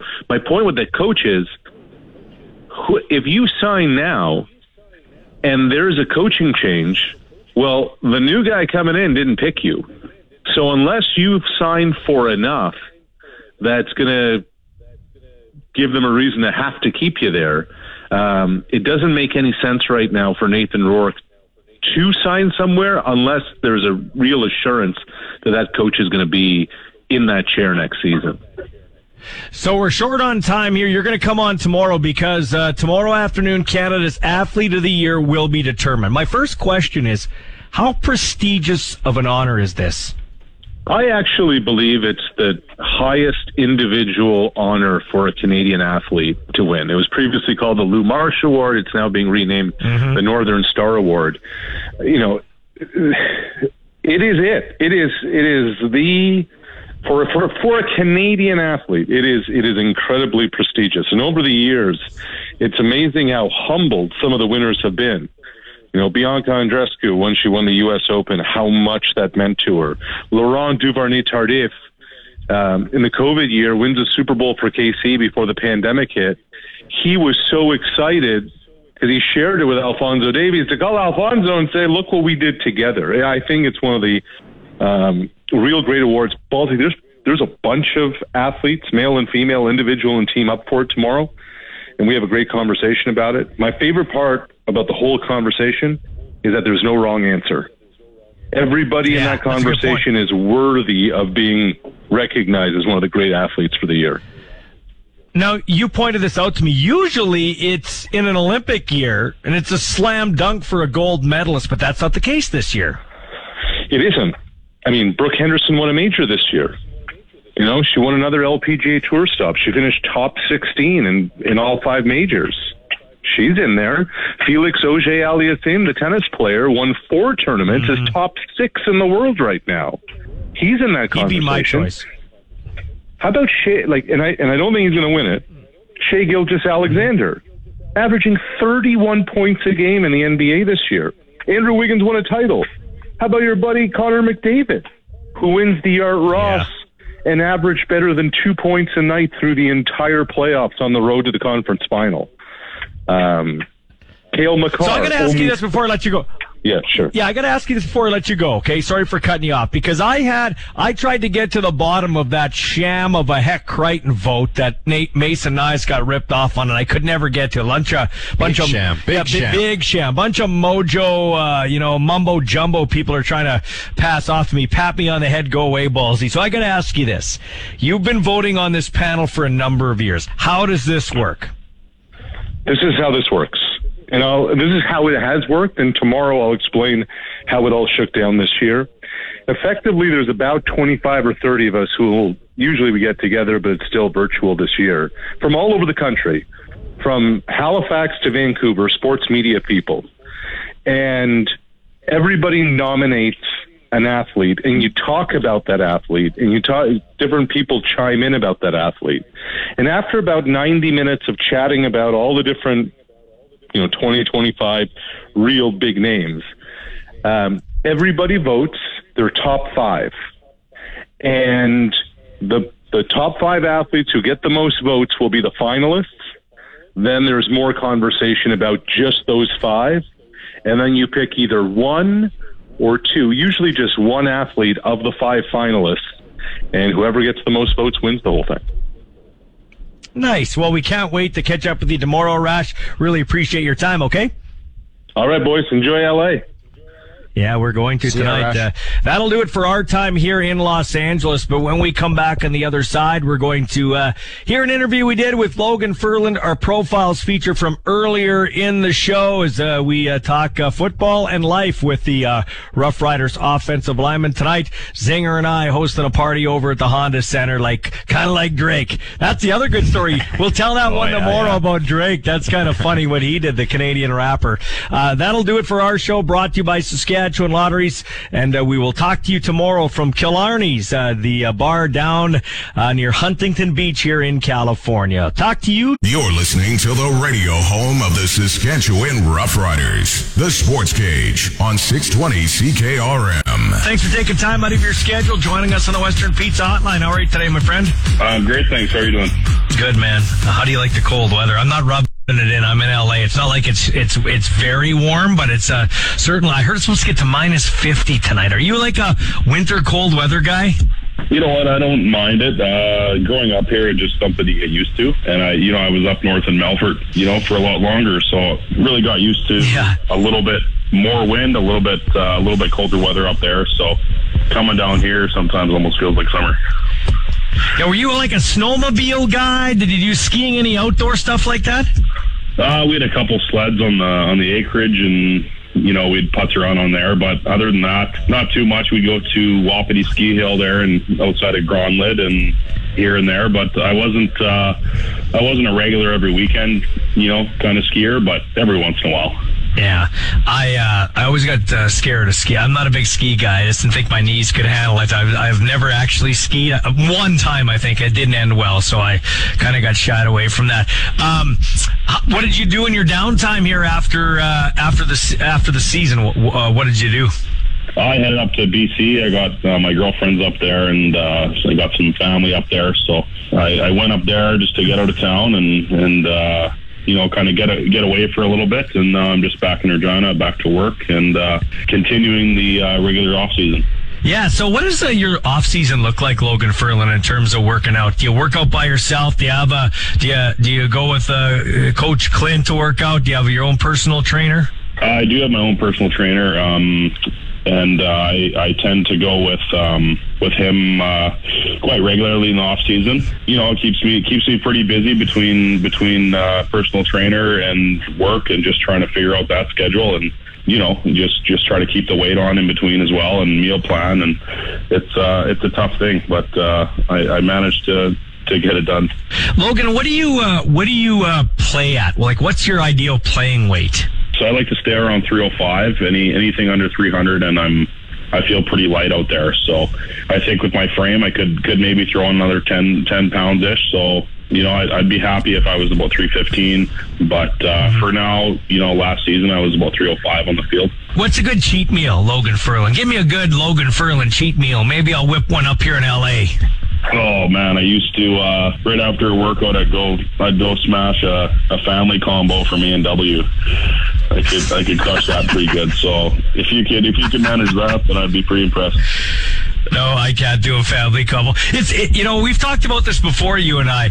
It's uh it's an interesting position because it's the only pos- uh, position where you give up your own body for the glory of somebody else. That's that's your job. Your job is to protect the quarterback, to to block for a running back, to just uh, give your body up for somebody else, and and in the off season, you have to, let's be honest, you have to do some unhealthy things like you just mentioned in order to put that weight on so you're in a position to do what I just described. Yeah, exactly. You know, you try to you try to make it as healthy as possible, but it's being through over 300 pounds isn't isn't a natural weight. You know, unless you're unless you're a genetic freak that's just pretty solid at that weight. But for the most part, you try to keep it healthy, but it's uh, it's definitely an unhealthy position to be in no matter what. Um, you know, so you try to try to put on as many healthy pounds as you can and hope to maybe shave those off after after the career is over. But for the most part, just try to eat whole foods most of the time and try to keep it uh, a little healthier.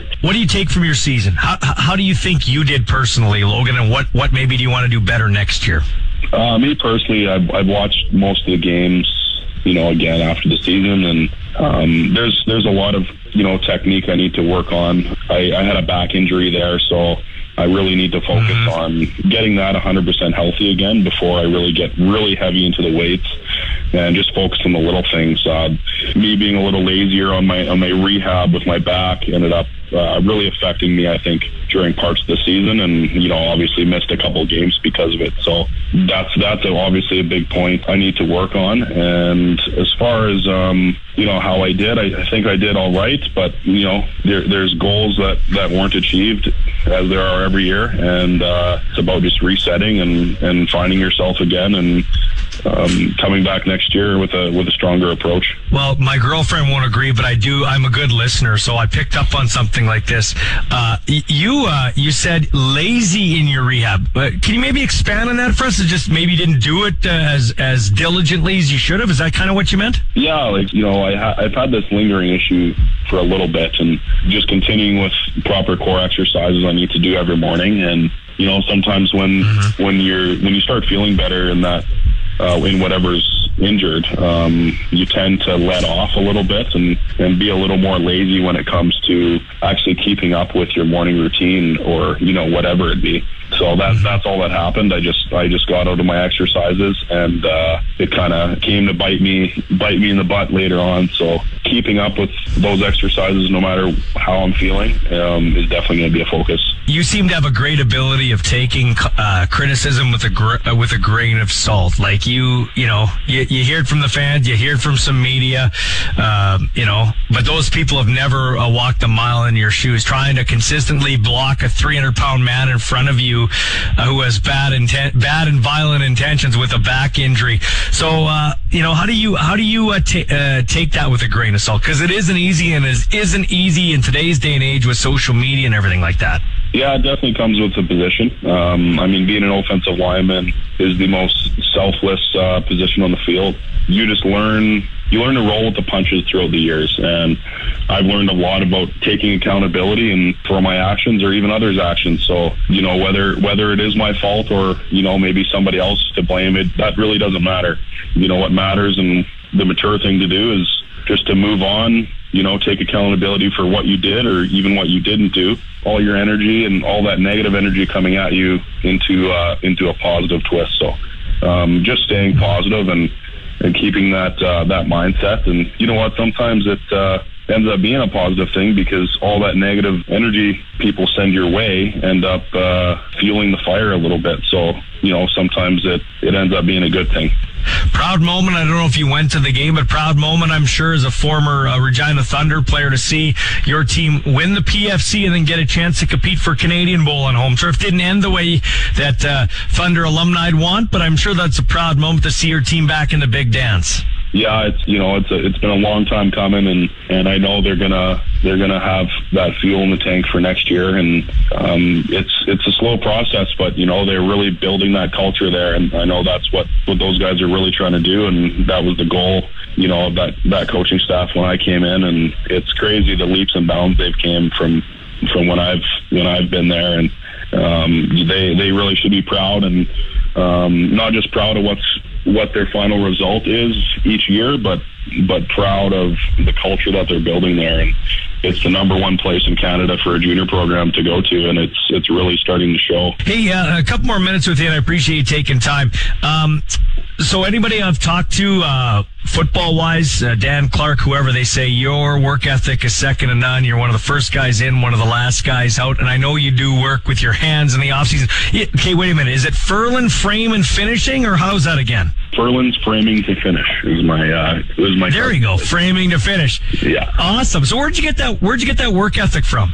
I got quite a bit of it from my my dad. Actually, uh, he passed away when I was when I was 15. Um, very kind of suddenly, just from cancer, and um, you know that's that's I really didn't have. It was it was in some main stages of my life. You know when that happens, you're 15 years old, and you're just kind of learning what it is to be a man. So the main thing I took from him was hard work and hard work beats talent no matter what you're doing. And he was a very hard worker. And at that time you know i'm not i'm not a very emotional guy. So i i really uh yeah my work ethic and just from how i turn that emotion into something else. So i took i took that um, you know crisis in my life and i went to the gym. And that's that's how i got over it. And that's um, well, you never truly get over it, but you know that's that's how I dealt with it, and uh, that's I think really what shaped my work ethic from when I was young was was that happening to me. So I think it's just all a matter of perspective and, and how you view things. It's great, man. It's great to hear. Not that your dad passed away, but it's great to hear stories behind the scenes. Because when you when you see a guy put on a jersey and he's out there blocking, or maybe not blocking, or not doing what you think as a fan, it's it's interesting to hear stories behind the scenes. Because then it takes away that whole robotic thing that we think of when we think of athletes, right? Nobody cares that you're having a bad day or you lost a family member. Just go block somebody, or go catch that pass, or go score that goal. I don't care because I paid my 90, 200, 400 dollars to to watch you play. But Logan, who was nobody replaces your dad, but who was your father figure? Or did you have one after that? my older brother, it kind of it, it did change into that um, kind of dynamic quite a bit. We didn't we didn't get along too well, you know, in, around that age, but um, as we both matured, it uh, it really changed our relationship. So my my oldest brother there, he's been he's always been uh, an inspiration to me, and and really. Uh, you know, was kind of that father figure in my life. And when he wasn't, I just kind of clung on to anyone that uh, showed me the ropes. I mean, construction was the first real job I had out of high school as well, and or in high school.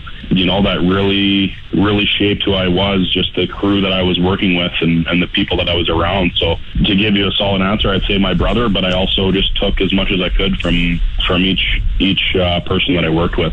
All right, so we're gonna let you go. Give your business a plug. Give it a plug. Tell them where they can get a hold of big Logan Furlan if they want to talk some football and if they want to get some uh, work done by you. Oh, I don't even know if I need any more work here, but uh, it's uh, you're so good. You don't. Oh, I know, right? Yeah. Furlan's framing to finish. You can uh, you can get at me at 306-921-3988 if if you're needing uh, any carpentry needs from framing to finish. Uh, I'm your guy, so I'll try to I'll try to sneak into my schedule and and maybe get you an autograph if uh, you know if if it all works out. So. That's awesome. That, that's awesome, man. Hey, I appreciate your time. Great job this season, man. Take care of that back. Make sure you don't cut any fingers off doing the work because we need you back next year. Okay. All right. Thanks for your time. Today's sports cage has come to a close. Miss a segment? Download or stream the podcast now at sportscage.ca. Get your sports straight from the source. 620 CKRM.